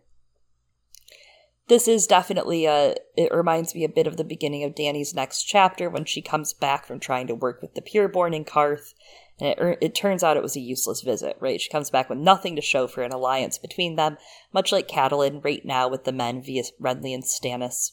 Hmm. And the conversation between Danny and Xaro goes, They said no. They said it with great courtesy, to be sure, but under all the lovely words, it was still no. Did you flatter them? Shamelessly. Did you weep? The blood of the dragon does not weep, she said testily. Xaro sighed. You ought to have wept. Ah, Catelyn ought to have wept, I suppose. Truly, a lot of the centrist, like luxury ridden bullshit that Xaro is spewing at Dany in this next chapter does also feel very reminiscent of Renly, right beneath his silken green pavilion as Xaro hands Dany fruits and pomegranates and silks and jewels. Feels That's very such a similar. great comparison. Yeah, absolutely. And yeah, that's a great point. And I mean, like, there's there's a similar subtext too about you know both Xaro right and uh Mhm. and Renly, of course, both being gay. So interesting. Hmm. I don't know what George. Watch out, saying. Xaro. Watch out for a giant shadow over top of you, Xaro Xhoan Daxos. Yeah, who is still alive in the books? Reminder. Yeah. And again, like I said, watch out for those flapping wings because they could be above you at any moment, buddy. Any moment. Any moment in the winds of winter. Look under your chair. look up, look up. You are the chair. Hoster had asked for Cat. Um, he's been growing weaker. She vows to go visit him soon and asks if they had any word from Storm's End or Bitterbridge since Renly's death. And nothing had come from Bitterbridge, but three birds had come from Cortnay Penrose at Storm's End. Stannis has him surrounded by siege, and he will offer his loyalty to whichever king frees him. He fears for the boy, as he should. When no one knows who the boy is, Brienne says, Edric Storm, Robert's bastard. Stannis swore the garrison could be free if they yielded the castle and the boy, but Cortnay will not consent. He risks all for a base-born boy whose blood is not even his own, Catelyn thought. Subtextually not saying her husband's name, thinking about Jon Snow Yep. again for the 80th time this chapter. Yep, pretty much. Yep, we're thinking about Jon and Ned. Yep. Yep. Yep. She Yep. doesn't know, though. She doesn't know. She's like, Catelyn huh, doesn't know. push it down. Yep. Absolutely. At this point, if she doesn't know, she's not gonna. Robin Ryger asks how Renly died, claiming they had heard some queer tales, and Edmure cuts to the chase, and he's like, Everyone's saying you killed Renly, sis. Or some queer southern woman did it. And Brienne speaks up, and she's like, uh, Catelyn's innocent by the gods and by my sword, I swear it. And Catelyn's like, oh, this is Brienne, word. And she actually goes around introducing her to each man at the table individually, which is really great. She doesn't like just leave it awkward, like, yeah, this is my friend from work, Brienne. You know how some people do that, and you're like, any any help here? What your name is? No, okay. I yeah, Catelyn that's hooks me it up. sometimes, but I'm just not like socially graceful like Catelyn, you know. Yeah, well, Catelyn is. She is diplomatic as fuck here. And each man tells her, oh, it's an honor, and they treat her with commonplace courtesy. And Brienne blushes because of it. And I think this is just so sweet. Edmure is very sweet to her. And, and this is how these houses were raised, right? They were raised to treat everyone with this genuine courtesy. Uh, not the overt, obvious, fake, saccharine courtesy that she experienced in the Reach and the performance in the games. This is the genuine, raw way that they were kind of brought up to treat them, to treat other nobles that they would work with and meet with. I mean, absolutely. You know, as you said, the courtesy comes from like everyone at this table, and it comes back a little to what we were saying about how like Catelyn we see is treated with much more respect in the North than in than Renly's kingdom did, and also part of it is because like like you know this Brienne woman's like a little weird, but they're also like I don't know, they're kind of used to it, right? They got Dacey here, you have Maege over there, like laying waste to the Westerlands. They're like, yeah, okay, we've seen that before but it also, to some extent, speaks to Catelyn's own influence and power uh, Mhm. within the North, and I mean, in general. Like, they likely view Brienne with a bit of curiosity again, but like, Catelyn also extends and uses her own social and political clout to normalize Brienne to the others, besides them, you know, being like mildly familiar with the concept of, yes, women warriors, of course. Yeah. Well, Catelyn tells them the truth. They were there, but they had no part in Renly's death, and she doesn't care to talk about the shadow babies, so she changes the subject to the men that Edmure has hanged. She literally waves her hand as if to be like, Love what you've done with the place. I really loved it. Ah. Edmure explains these hanged men and that they had come as envoys with Sir Cleos, ate his food and meat for three days before trying to free the Kingslayer on the fourth. Feels like it could be foreshadowing for something, I'm just not sure. The biggest man had killed two guards with his hands, the skinny one had broken into the cell, and the one on the end was a mummer, using Edmure's own voice to command the river gate be opened. The guardsmen swear by that story. Edmure's like, I don't know, I don't think the man sounded like me. I heard him. Catelyn suspects Tyrion's cunning in this story. Once she would have named Tyrion the least dangerous of the Lannisters, but now she thinks she's not so sure. Edmure hadn't been in the castle when they had arrived. Catelyn is like, You've been out whoring or wenching. Get on with the tale. Ooh, kind of harsh. And when he did arrive, the men are dumbfounded at who they were taking commands from. They're like, wait, if you're not over there, who are we taking commands from, boss? yeah, and okay, so I have a hot take. I have a hot take. A lot of Cat's disdain, alright, for Edmure is just slut shaming. Alright, here in other chapters, she's just mad at Edmure because he fucks. Yeah, I mean, she can't. All she wants Yeah. to do right now is just take a nooner with Daddy Mallister, have a day off, not think about anything, maybe get hers, you know? I don't know. Could be Yeah. wild. Anyways, Blow her back it no it is though. It is actually like I do think that it's absolutely very much based in like the fact that she has let her womb quicken for swords and for capital in this race and has gotten nothing out of it and he gets to just go off doesn't have to marry right now. You know he will eventually obviously in the events of the red wedding there. But uh hasn't been made to marry you know super Yeah. young. Hasn't been made to reproduce and make heirs. It's just good enough. It's whenever edmure gets around to it you know? And now no one's gonna make him. That's true. except for her and rob well, and Robb and their uncle, when they all But I mean, before it. that exact moment but he also takes that very easily we'll talk about that soon Yeah. um, they had retaken the Kingslayer from this whole event, not easily. Jaime had killed Paul Purford and Sir Desmond Squire and wounded another so badly he died too. He hanged those four, threw the rest in the dungeons. Jaime had been returned to a cell, bolted to the wall in the dark. Cleos is put back in Jaime's old tower cell, and he had actually brought terms, but Edmure's like, they're not very good. You probably don't want to read them. Utherydes Wayn says Tywin doesn't suffer the charge of incest lightly, and he'll be soon looking to wash the stain off of Cersei with the blood of her accuser. Stannis has no choice but to make common cause with Robb, he says. Well, Catelyn's like, they'll speak of these matters later, and trots ahead over the drawbridge on her horse, her brother keeping pace. A naked toddler runs out in front of the horse, and Catelyn veers to miss it.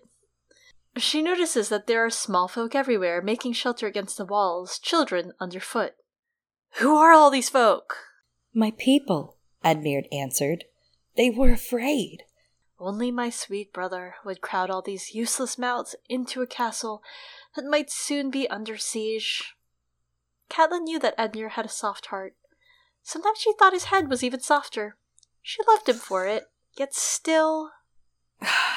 okay, I am going to argue that Edmure Defense Club, and there is a little hypocrisy here from Cat in in the, just her perspective on this. Edmure is making good decisions based on the information he had. Much like when Cat took Tyrion, right? That was Yeah. information she had, and she based her decision on that. Robin the Blackfish, hands down, should have been more inclusive in their planning. Bottom line on this one, if they wanted him to act a very specific way. Uh, earlier Catelyn mentions a good king would care about these things and Robb's a good king. But the reality is that they're living in a different world right now. A good lord can care about these things, and then it still is the wrong move in her eyes, apparently. I mean, he's protecting the very Mhm. people that this morning, when she arrived, cheered her name, right, as she rode in. Uh, I do think this is pretty parallel to Cersei with these women who are highly inundated in these strong class politics. Uh, we see Cersei later in this book with the woman in Maegor's holdfast looking around at them as if they ain't shit. And Catelyn here is really disregarding the people when earlier she said a good king wouldn't do that. That's a great point. Absolutely. There's a lot of hypocrisy there. And I love Edmure for this, right? Um also like Edmure won. I mean, it, it was at great cost, right? Mhm. But he did fight to defend his people, as you said, and especially their lands.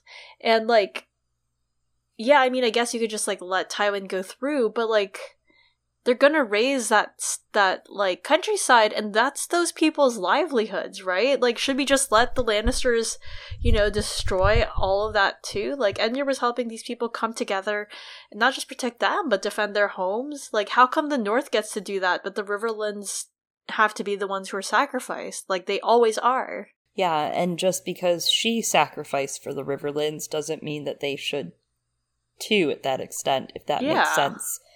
Uh, I, I feel that's it's definitely something from her attempt to squeeze her family close to her, right? Uh, every moment that she clings to Mm. them and keeps them close to her, lest they be destroyed and lost amongst the winds of winter.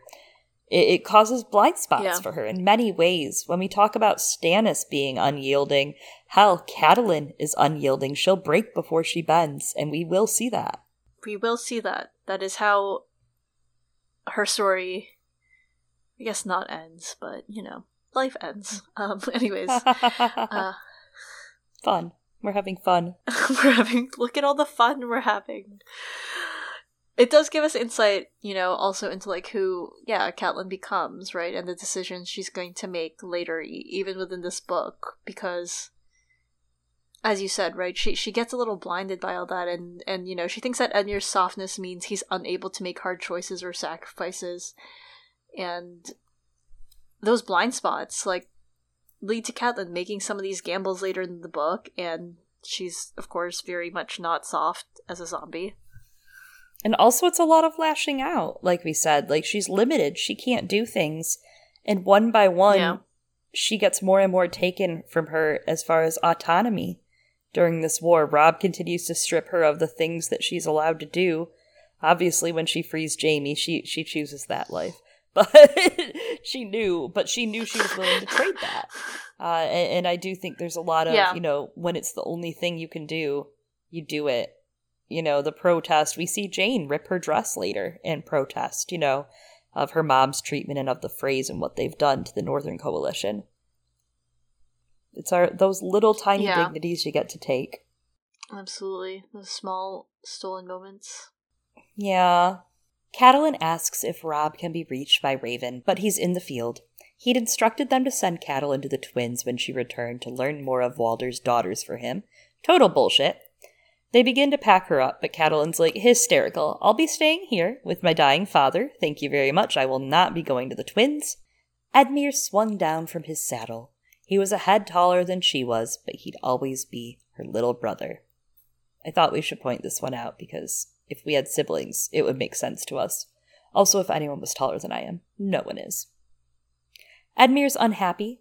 He tries to tell her she's unsafe with Tywin coming, but she rebuts he's making for the west. Edmure means to defend the Tully land, though, and teach Tywin a lesson. Catelyn says they have nothing to gain from fighting Tywin, and Edmure says they shouldn't be discussing battle plans in the yard.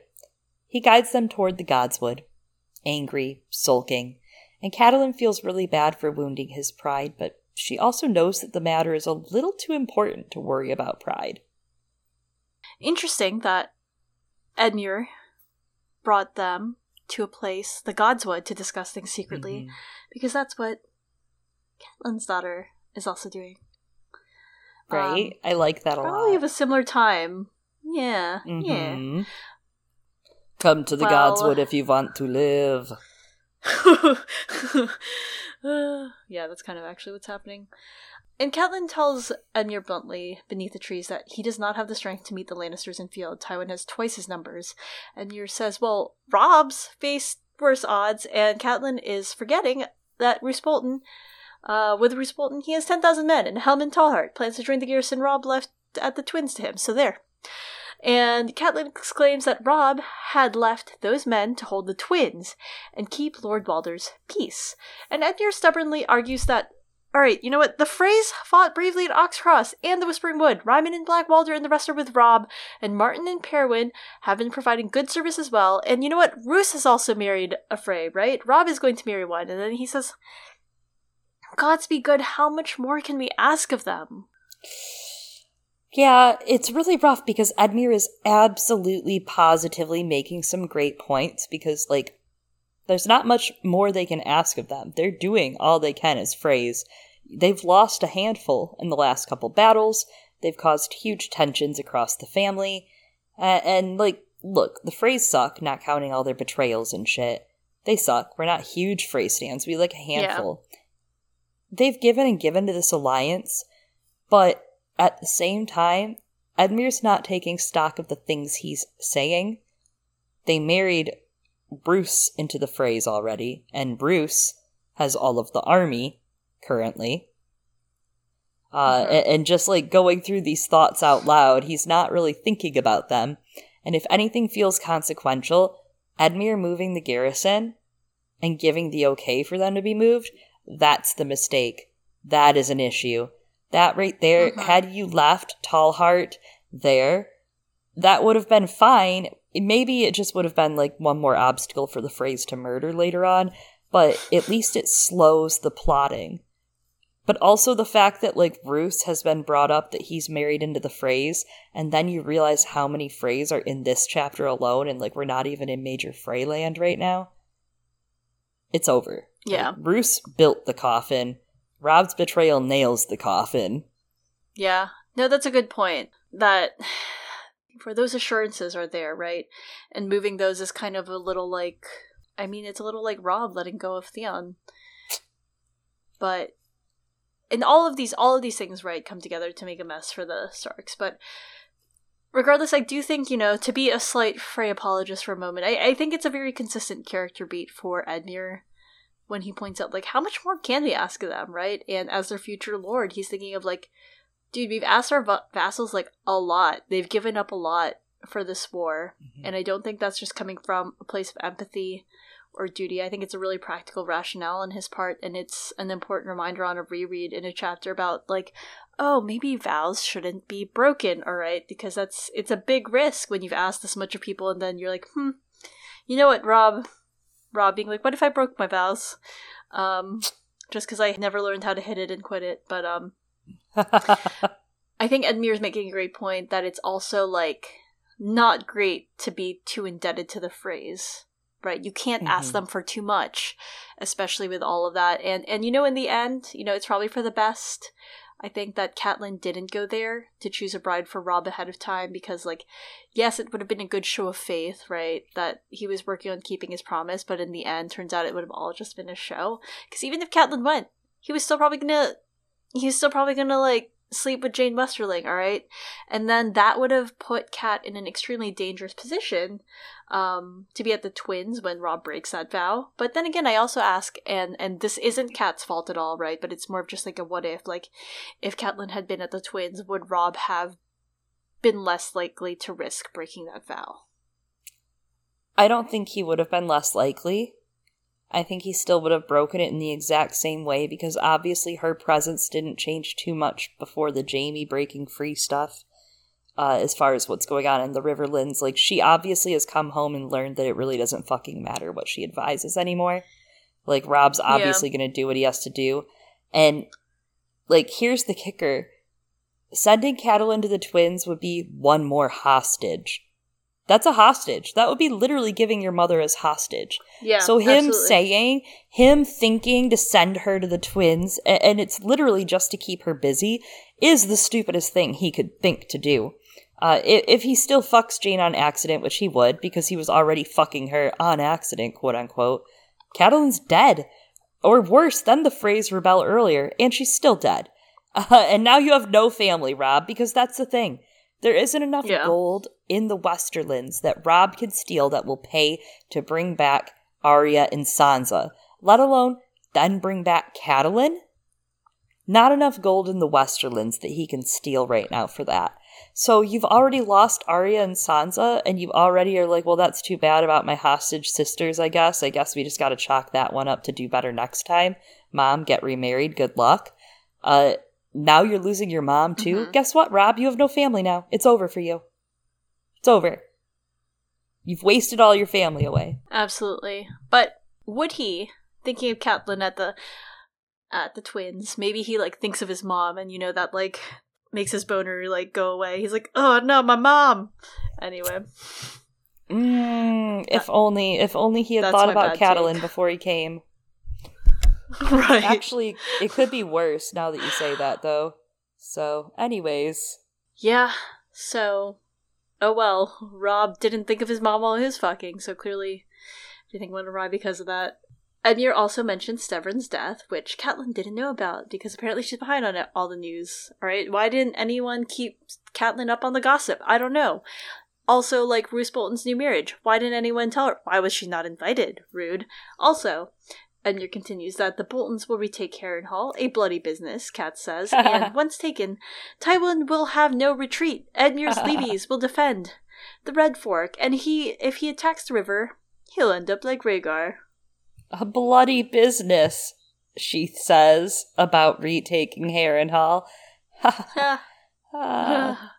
if he holds back, he'll be caught between Riverrun and Harrenhal, and Robb can come down on Tywin from the west.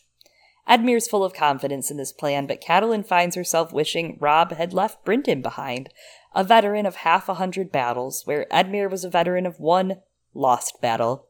Edmure concludes that he has Lord Tytos and Lord Jonos' support, which must be a sign if Bracken and Black would agree on something. Catelyn has fallen weary of the conversation, and she thinks, Perhaps she was wrong to oppose him. Perhaps it was a splendid plan, and her misgivings were only a woman's fears. She wished Ned were here, or her Uncle Brynden, or.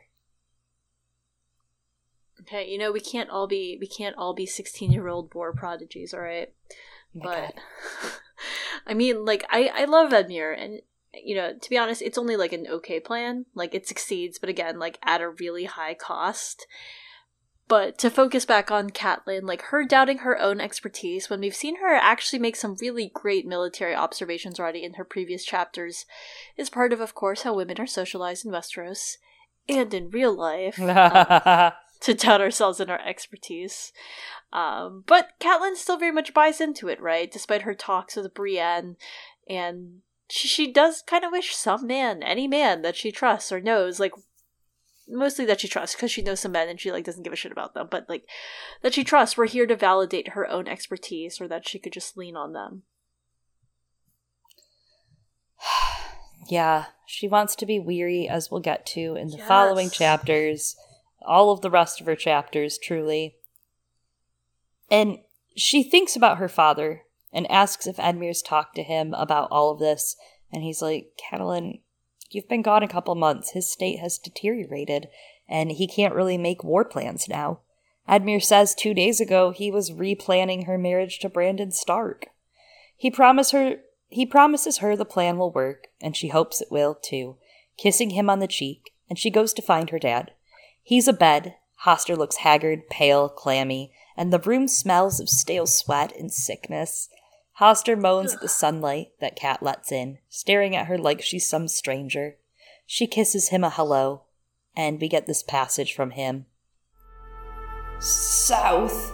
Where is the eerie South, sweetling? I don't recall. Oh, dear heart, I was afraid. Have you forgiven me, child? Tears ran down his cheeks.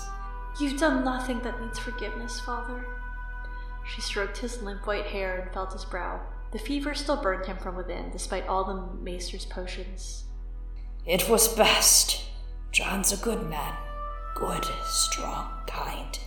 Take care of you. He will, and well born. Listen to me, you must. I'm your father. Your father. You'll wed when Cat does, yes, you will. He thinks I'm Lysa, Cat realized. Gods be good, he talks as if we were not married yet.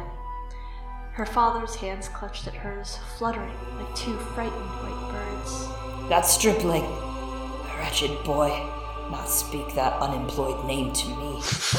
Your duty, your mother, she would. Hoster cried as a spasm of pain washed over him. Oh, gods, forgive me, forgive me, forgive me, my medicine.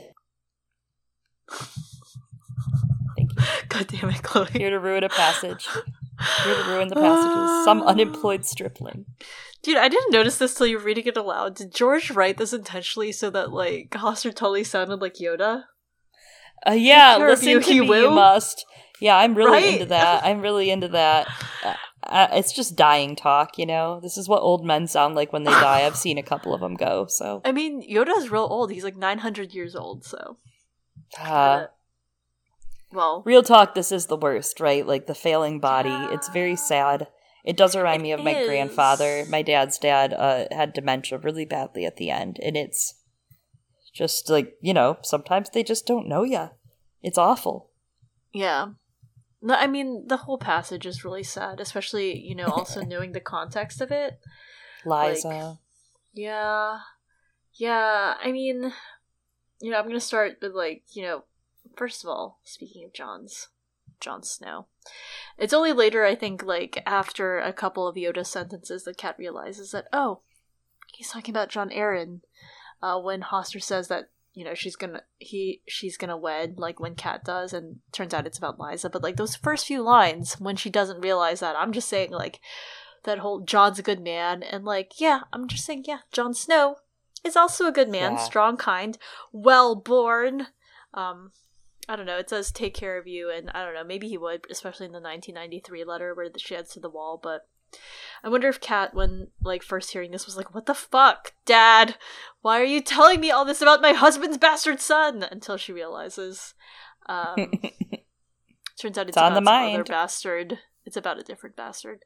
Um, especially with all that like forgive me because it is really sad. We've talked about it before but like hoster asking for forgiveness but too late. Like he couldn't bring himself to do it earlier. It's just created this like long cycle of pain for his children and and i think like hoster's like a great example of good intentions leading to harmful actions but he he does care.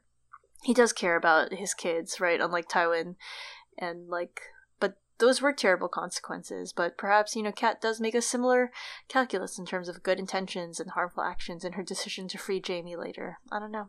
It's a thought. Runs in the family. Yeah, and breaking that cycle and breaking those predisposed thoughts that they're kind of just indoctrinated with from their culture. And Yeah. I do think it's interesting that you bring up Jon Snow in general because it actually kind of is similar to the speech with Lyanna and Ned, right? Of what we know of it. Mm, yeah. And then the strength went out of her, the strength went out of him.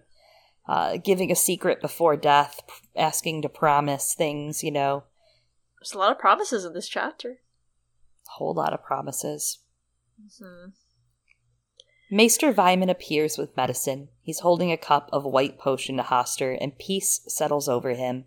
It's milk of the poppy, and I have to say, the way it's described as foaming and white in this chapter sounds so fucking good. It sounds like a drugged up, delicious foamy horchata or chai tea that I, a person with rheumatoid arthritis and 800 other issues, am over here like, yeah, I would drink milk of the poppy. I would be drinking that shit all the time. Put a little cinnamon on top, little nutmeg, right? You know, just foamed Oh up, God. frothed up. Mm. Add some boba. Let's get crazy. Oh my god. Let's fuck it up. Milk of the poppy, boba flavor. Will you even like realize like after a while you might be like, what is this? When you're like with the boba, you know? What if it's dangerous to do that? I don't What know. I'm saying is, I've only been in Westeros for approximately 12 seconds, and I'm already addicted to narcotics in Westeros. Wow. That's worrisome.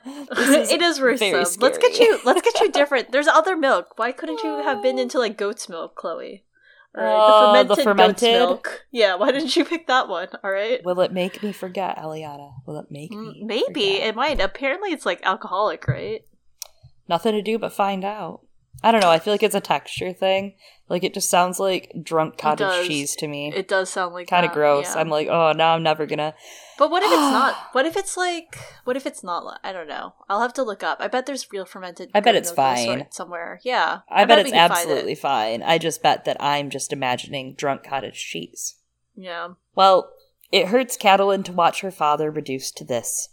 She goes out onto the terrace, watching the refugees in chaos below the walls, and then she watches the rivers, thinking those are his rivers, and soon he will return to them for his last voyage.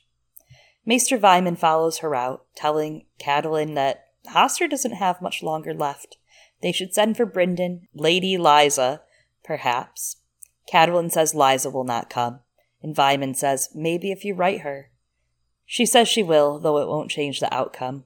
She wonders to herself who Lysa's wretched stripling had been some squire or knight or singer, likely. The way Hoster opposed him made him seem baseborn or a tradesman's son or a singer, for sure.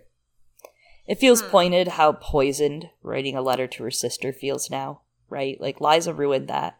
The last letter she received from Lysa drew them all into this horrible madness and broke all of her trust and her relationship she had built over the last 20, 30 years with her sister.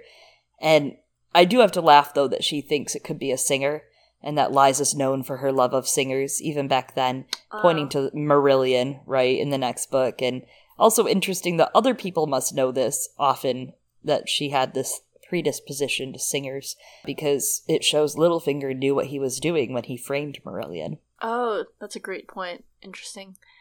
I also was thinking, like, it, it, in a way, it is a singer, right? Like, because Littlefinger uses the songs and legends to, I mean, manipulate Sansa, Mhm. one around here, but also, right, he's a mockingbird, right? The mockingbird imitates the songs of other birds, things like that. So, Yeah. That's it. Oh, okay. Well, yeah, I agree. Well, Catelyn has been put to live in the tower that she and Lysa once shared as girls, and she's ready to sleep in the feather bed and rest at the hearth once again. But as she nears her chambers, Utherydes Wayn waits with two grey-clad silent sisters. Catelyn knew at once why they were here. Sir Cleos had brought Ned's bones to Riverrun. They had laid him out on a trestle table and covered him with a banner, the white banner of House Stark with its grey direwolf sigil. I would look on him, Catelyn said. Only the bones remain, my lady. I would look on him, she repeated. One of the silent sisters turned down the banner. Bones, Catelyn thought. This is not Ned. This is not the man I loved, the father of my children. His hands were clasped together over his chest, skeletal fingers curled about the hilt of some long sword, but they were not Ned's hands, so strong and full of life. They had dressed the bones in Ned's surcoat, the fine white velvet with the direwolf badge over the heart, but nothing remained of the warm flesh that had pillowed her head so many nights, the arms that had held her. Oh. Ugh, Mom. Dad. Very sad about this, and I don't wish to speak about it, so you speak about it, Eliana. It's all you, buddy. It is sad though. It's so heartbreaking. It's like this is the heart, you know, of the chapter. But I do love the repetition of Catelyn saying that she would look on him, and as she looks at Ned, uh, she actually has a similar reaction to Sansa, right? When Sansa was forced to look at Ned's head. I mean, Sansa in that moment had to will herself to stomach it because she was being forced by Joffrey, but both realize they're like, no, this is not the Ned they knew and loved. This is just a body. And another connection, once more, you know, a lot of connections with Daenerys chapters as we're finding between Catelyn and, and her. But coming back to that line, and I think we discussed it last episode also, of like that Mirri Maz Duur tells Dany um, in Dany 9 of Game of Thrones of look to your khal and see what life is worth when all the rest is gone. And that's what Cat is undergoing here as she's seeing her husband's bones. Like, that this is not him. Same as how Drogo's body, barely functioning, was not him. And also, even Cat asking to be alone with Ned's bones in a moment, like, reminds me a little bit of Dany, thinking she will give this one last night to Drogo um, for all the nights they had and all the nights to come. And yeah. Uh, and I will also, you know, ask, what does this all mean, you know, for Lady Stoneheart, right? Because this moment as Cat also ponders Ned's bones, like I think it dialogues really interestingly with another concept that we bring up a lot. Uh, that our friend Poor Quentyn also brings up a lot of men's lives have meanings, not their men's lives have meaning, not their deaths. And again, Ned's death did have meaning in that he chose to risk himself so that his daughters might live. Same as how Catelyn's about to take this enormous gamble so that her daughters might live. Uh, but this dead body is not Ned. Her memories of him alive are. Mm. Yeah, it comes back to what she told Brienne, right? Fight for the living, not for the dead. Which I'm pretty sure is just like a Walking Dead slogan, right? But shout out Skybound yeah. Entertainment. yeah, um, and she's she's about to be like, hmm, "Fuck that shit." I'm now the dead. Uh, yeah, uh, the passion and the color has left her life. Right, it's dribbled out of her life without Ned. I found this so interesting that his head was reconnected with silver wire to his body, mm. and she remembers his eyes had been eaten by crows and that those aren't his eyes. And when she turns away, she realizes his sword's not there either just bones. It's so yeah. sad, so empty. Uh, it does feel, you know, a little a little foreshadowy for Robb coming up, of course, with his head being uh, separated mm. and a wolf's head being sewn on instead to his body. Like how yep. here they had had to piece Ned back together after chopping his head off. Uh, and of course, it reminds you about Gregor as well later on with the line of one skull replacing another, and the idea again of those skulls bringing no peace and no justice. Crows are yes. also featured super significantly in this, uh, with poking his eyes out and death literally hanging from the Riverland sandstone walls. Their faces swollen and black, the crows had been at them. It's just awful and terrible that the crows are circling. They've come for your husband, they're coming for your father, and soon they'll come for the rest of you. Yeah. And you know, finally, it, the saddest part about this is that I feel it resonates so well with what Loras says in A Storm of Swords, right? When the sun is set, no candle will replace it. Yeah.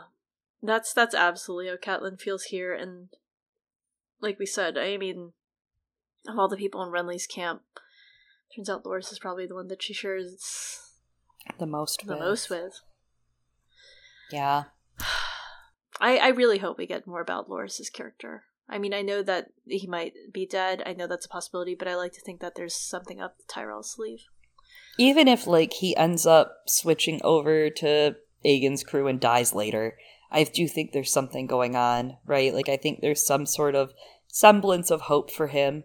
And maybe he will switch over and he will be a King's Guard instead for him, which kind of makes him the only King's Guard uh, of the the Barristan, right? Like he's like the young Barristan uh. here that he's going to get switched over if that happens, and he actually stays. So that's interesting. But I do hope that we get more on him. I think there's so much more to his yeah. character that could be played with. I agree. Catelyn says that she must thank the queen for even this much of Ned being returned, but Utherydes says the imp was the reason that Ned was returned, not the queen. I'm glad she gets told Tyrion's the reason Ned was returned. However, of course, that confirms her suspicions that he's super smart and probably orchestrated this big breakout for Jaime. But I do think that this shows she's doing a little bit of projecting on Cersei. Some of those sympathies and empathies that she's hoping she can share with this other mother, hoping that bit of uh that last bit of maternal humanity exists in Cersei. Because when she loses that hope, I guess she has nothing else to hope about, right? So I can understand that. But so much so, she attributed all of this to Cersei and not Tyrion. Uh, to be fair, she doesn't know that Tyrion just gave his sister like fucking poisoning all day just to, you know, be able to do this whole this whole thing here, this whole sending new ideas back and forth, but also did try to break Jaime out. Yeah, I guess she doesn't really like know how much is mm-hmm. you know, like in Tyrion's power also. And I mean, she associates it with Cersei, uh, because I mean, like you said, she's projecting a lot, and Cersei was the one who was there mm-hmm. when Ned was beheaded, and she couldn't know that Cersei was like, "Fuck, this jeopardizes my lover." um, and, and, and I think part of why she's thinking of it as Cersei is because when she's saying "think," she has a very specific meaning, right? Because she thinks soon one day she will thank them all. and it's it's a very pointed line. Like clearly she doesn't actually mean thank. Clearly she means I'm gonna kill them all. but it's just like when Sansa thinks when she exalts and she's like, "Robb will kill you all. Yeah. Mm-hmm. There's a mm-hmm. there's a clear line, through line between them thinking that. And I think doesn't Catelyn say that line more or less in like the show, which is ridiculous. She would never say that aloud like that. But we'll get the girls back and later. we'll kill them all. Yeah. Um That's a Sholny line. Yeah making her more aggressive. It's in the last uh, episode of season one, I believe. It doesn't make sense to me because the whole point is this line is so important. It's a single line, but it, it, it signals such a big change in Catelyn's character because finally, finally, Catelyn's interiority has caught up to what she has admitted to Brienne because now she's finally admitting to herself something that she has been saying the opposite of in previous chapters. Because finally, in this moment, she's admitting, yeah, I do want vengeance. And not just on Cersei, not just the Lannisters who were there, not just on Joffrey. All, all of that, yes. And Burn it down. that that's the whole thing. Like all the other chapters were leading up to this, and the whole point is it's a development for Catelyn's character to get here because every time in the previous chapters when it's come up, Catelyn has asked in a very like sad way, she's like, Will vengeance bring my Ned back to me? No. And like she even says it to herself and thinks it inside. But now she's like been faced with the reality and the finality of Ned's bones and has to really acknowledge like my love is gone, Ned is gone, and really seeing that consequence Catelyn makes the same sort of promises that hmm. Daenerys mm. did. That same chapter, you know, when the new khals like killed some of her followers and then abandoned them, she said, I swear to you, these men will die screaming. This is that same promise that Catelyn is making to herself in a similar moment. Because, like, as you said, right, she's seen, like, there's so much insult in this body that she's been given back. Like, they let the crows eat her husband's eyes, they had to rewire his head to his body and they took his sword like all of it it's lacking it's she finds herself wanting still i want i want because this is not enough this will not sate that hunger and nothing's going to bring ned back to her she finally accepts and knows that now like what that really means and as she mm-hmm. emerges mm-hmm. from her grief she finds that she cannot actually make peace with that despite wanting to and starts to allow herself to yearn for vengeance and part of that is because of brienne like all this time, Catelyn has had to reckon with men uh, who never knew. They never loved Ned, not like she did, and they're the ones promising her vengeance, and that's empty. All right, that doesn't mean mm-hmm. anything. It's a performance to be of like masculinity, of like, yeah, we're gonna get vengeance for your husband. But in her interactions this chapter, Brienne knows what that is like very intimately, and she acts as a mirror for Catelyn. She reflects her loss back to her of someone that she loved, as because Catelyn reminds Brienne, right? She knows that pain, and in Brienne, whom Catelyn sees is also a woman like herself, but also not like herself, right? Brienne vocalizes her anger towards Stannis and her desire to avenge Renly, you know, holding his dying body. And in Brienne giving voice to that, she has given license to Catelyn to also voice how she feels about Ned's death. In truth, for the first time with someone who really gets that, and thus Catelyn's able to actually own her anger while she's holding Ned's body and come to want vengeance too. Yeah. Uh, that's the thing, right? Like you nailed it. Brienne gets it. Brienne has suffered because of this society and she feels more vulnerable in sharing those experiences with Brienne she felt comfortable enough to finally say, Wow, that is what I want. I do want to fuck everyone's life up for this that they've done to me over all these years, decades of pain. Yeah. She wants to burn it all down. Fire and blood. I got it. I get it. I do. And I, I I'm realizing now that's how Lysa feels about her family.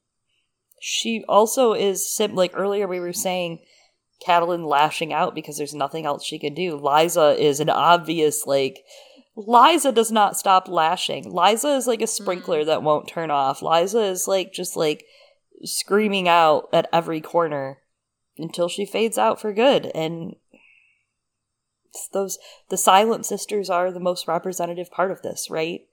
The silent sisters unable to speak, repressed, Oh yeah. bringing her the bones. I mean, as we close the chapter, we'll see that because she she thanks the silent sisters and she actually tasks them with one last task to take Ned's bones north to his home to Winterfell. And she provides fresh horses and an escort led by Hal Mollen, which this is the last time we see Hal Mollen on page. He comes back in, in talk, not physically, but he's talked about. And I want to say a Storm of Swords Cat 5, but we never see him again. So where's where's Hal? You in the neck, Hal? You, you stopped at Greywater, buddy? I don't know. I think he might be. Uh, uh, I've I've read some theories that he could. Some people think he might be the Hooded Man too in Winterfell, which could be interesting. I could see that because we don't know where he is. Yeah, you know, interestingly, the man who uh, is very good at saying the obvious. It is not obvious where he is. All right, where are you? Eliana, you're so funny sometimes. You know Three that. on. All right. Um, let's end this chapter. She gazed down at the bones that were all that remained of her lord and love. Now leave me, all of you. I would be alone with Ned tonight. The women in gray bowed their heads. The silent sisters do not speak to the living, Catelyn remembered dully. But some say they can talk to the dead. And how she envied that. Well, maybe don't get too envious now, Catelyn. what a fucking like banger of a way to end it. Like, look, whoever I was back in the the early 2010s when I read this, I really wish that I would have realized right here. Like, how did I miss it? How did we not know? It's right here. Yeah, that she becomes. She don't speak.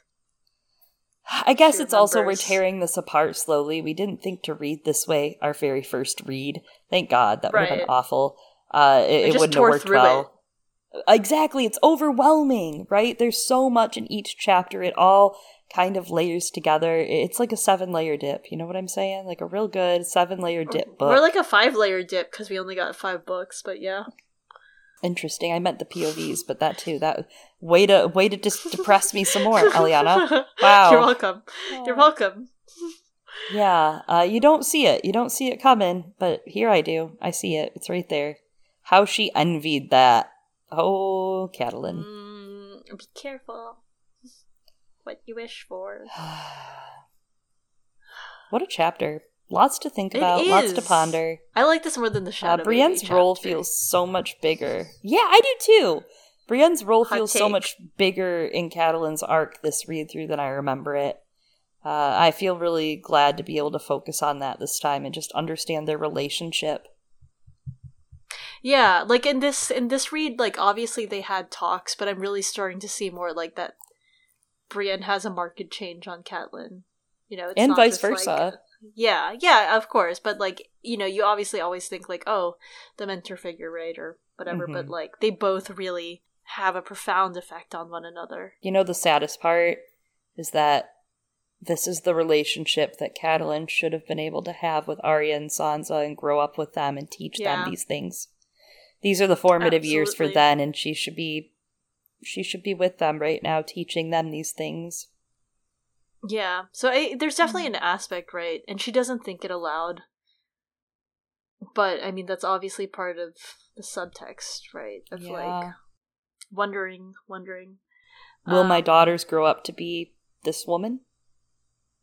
Yeah, or like even just like being able to have that relationship, right, with with the younger woman in that way, and Yeah. Especially we see it when she's first talking with Mya, right? In, in the Eyrie and her awkwardness that laid kind of that foundation for this relationship with Brienne in a manner uh, Oh, of her having to forge ahead. Yeah. yeah, well, I think that about wraps us up for our 133rd A Song of Ice and Fire episode on Catelyn 5 in A Clash of Wow. Kings. We'll be back next week, not with Catelyn.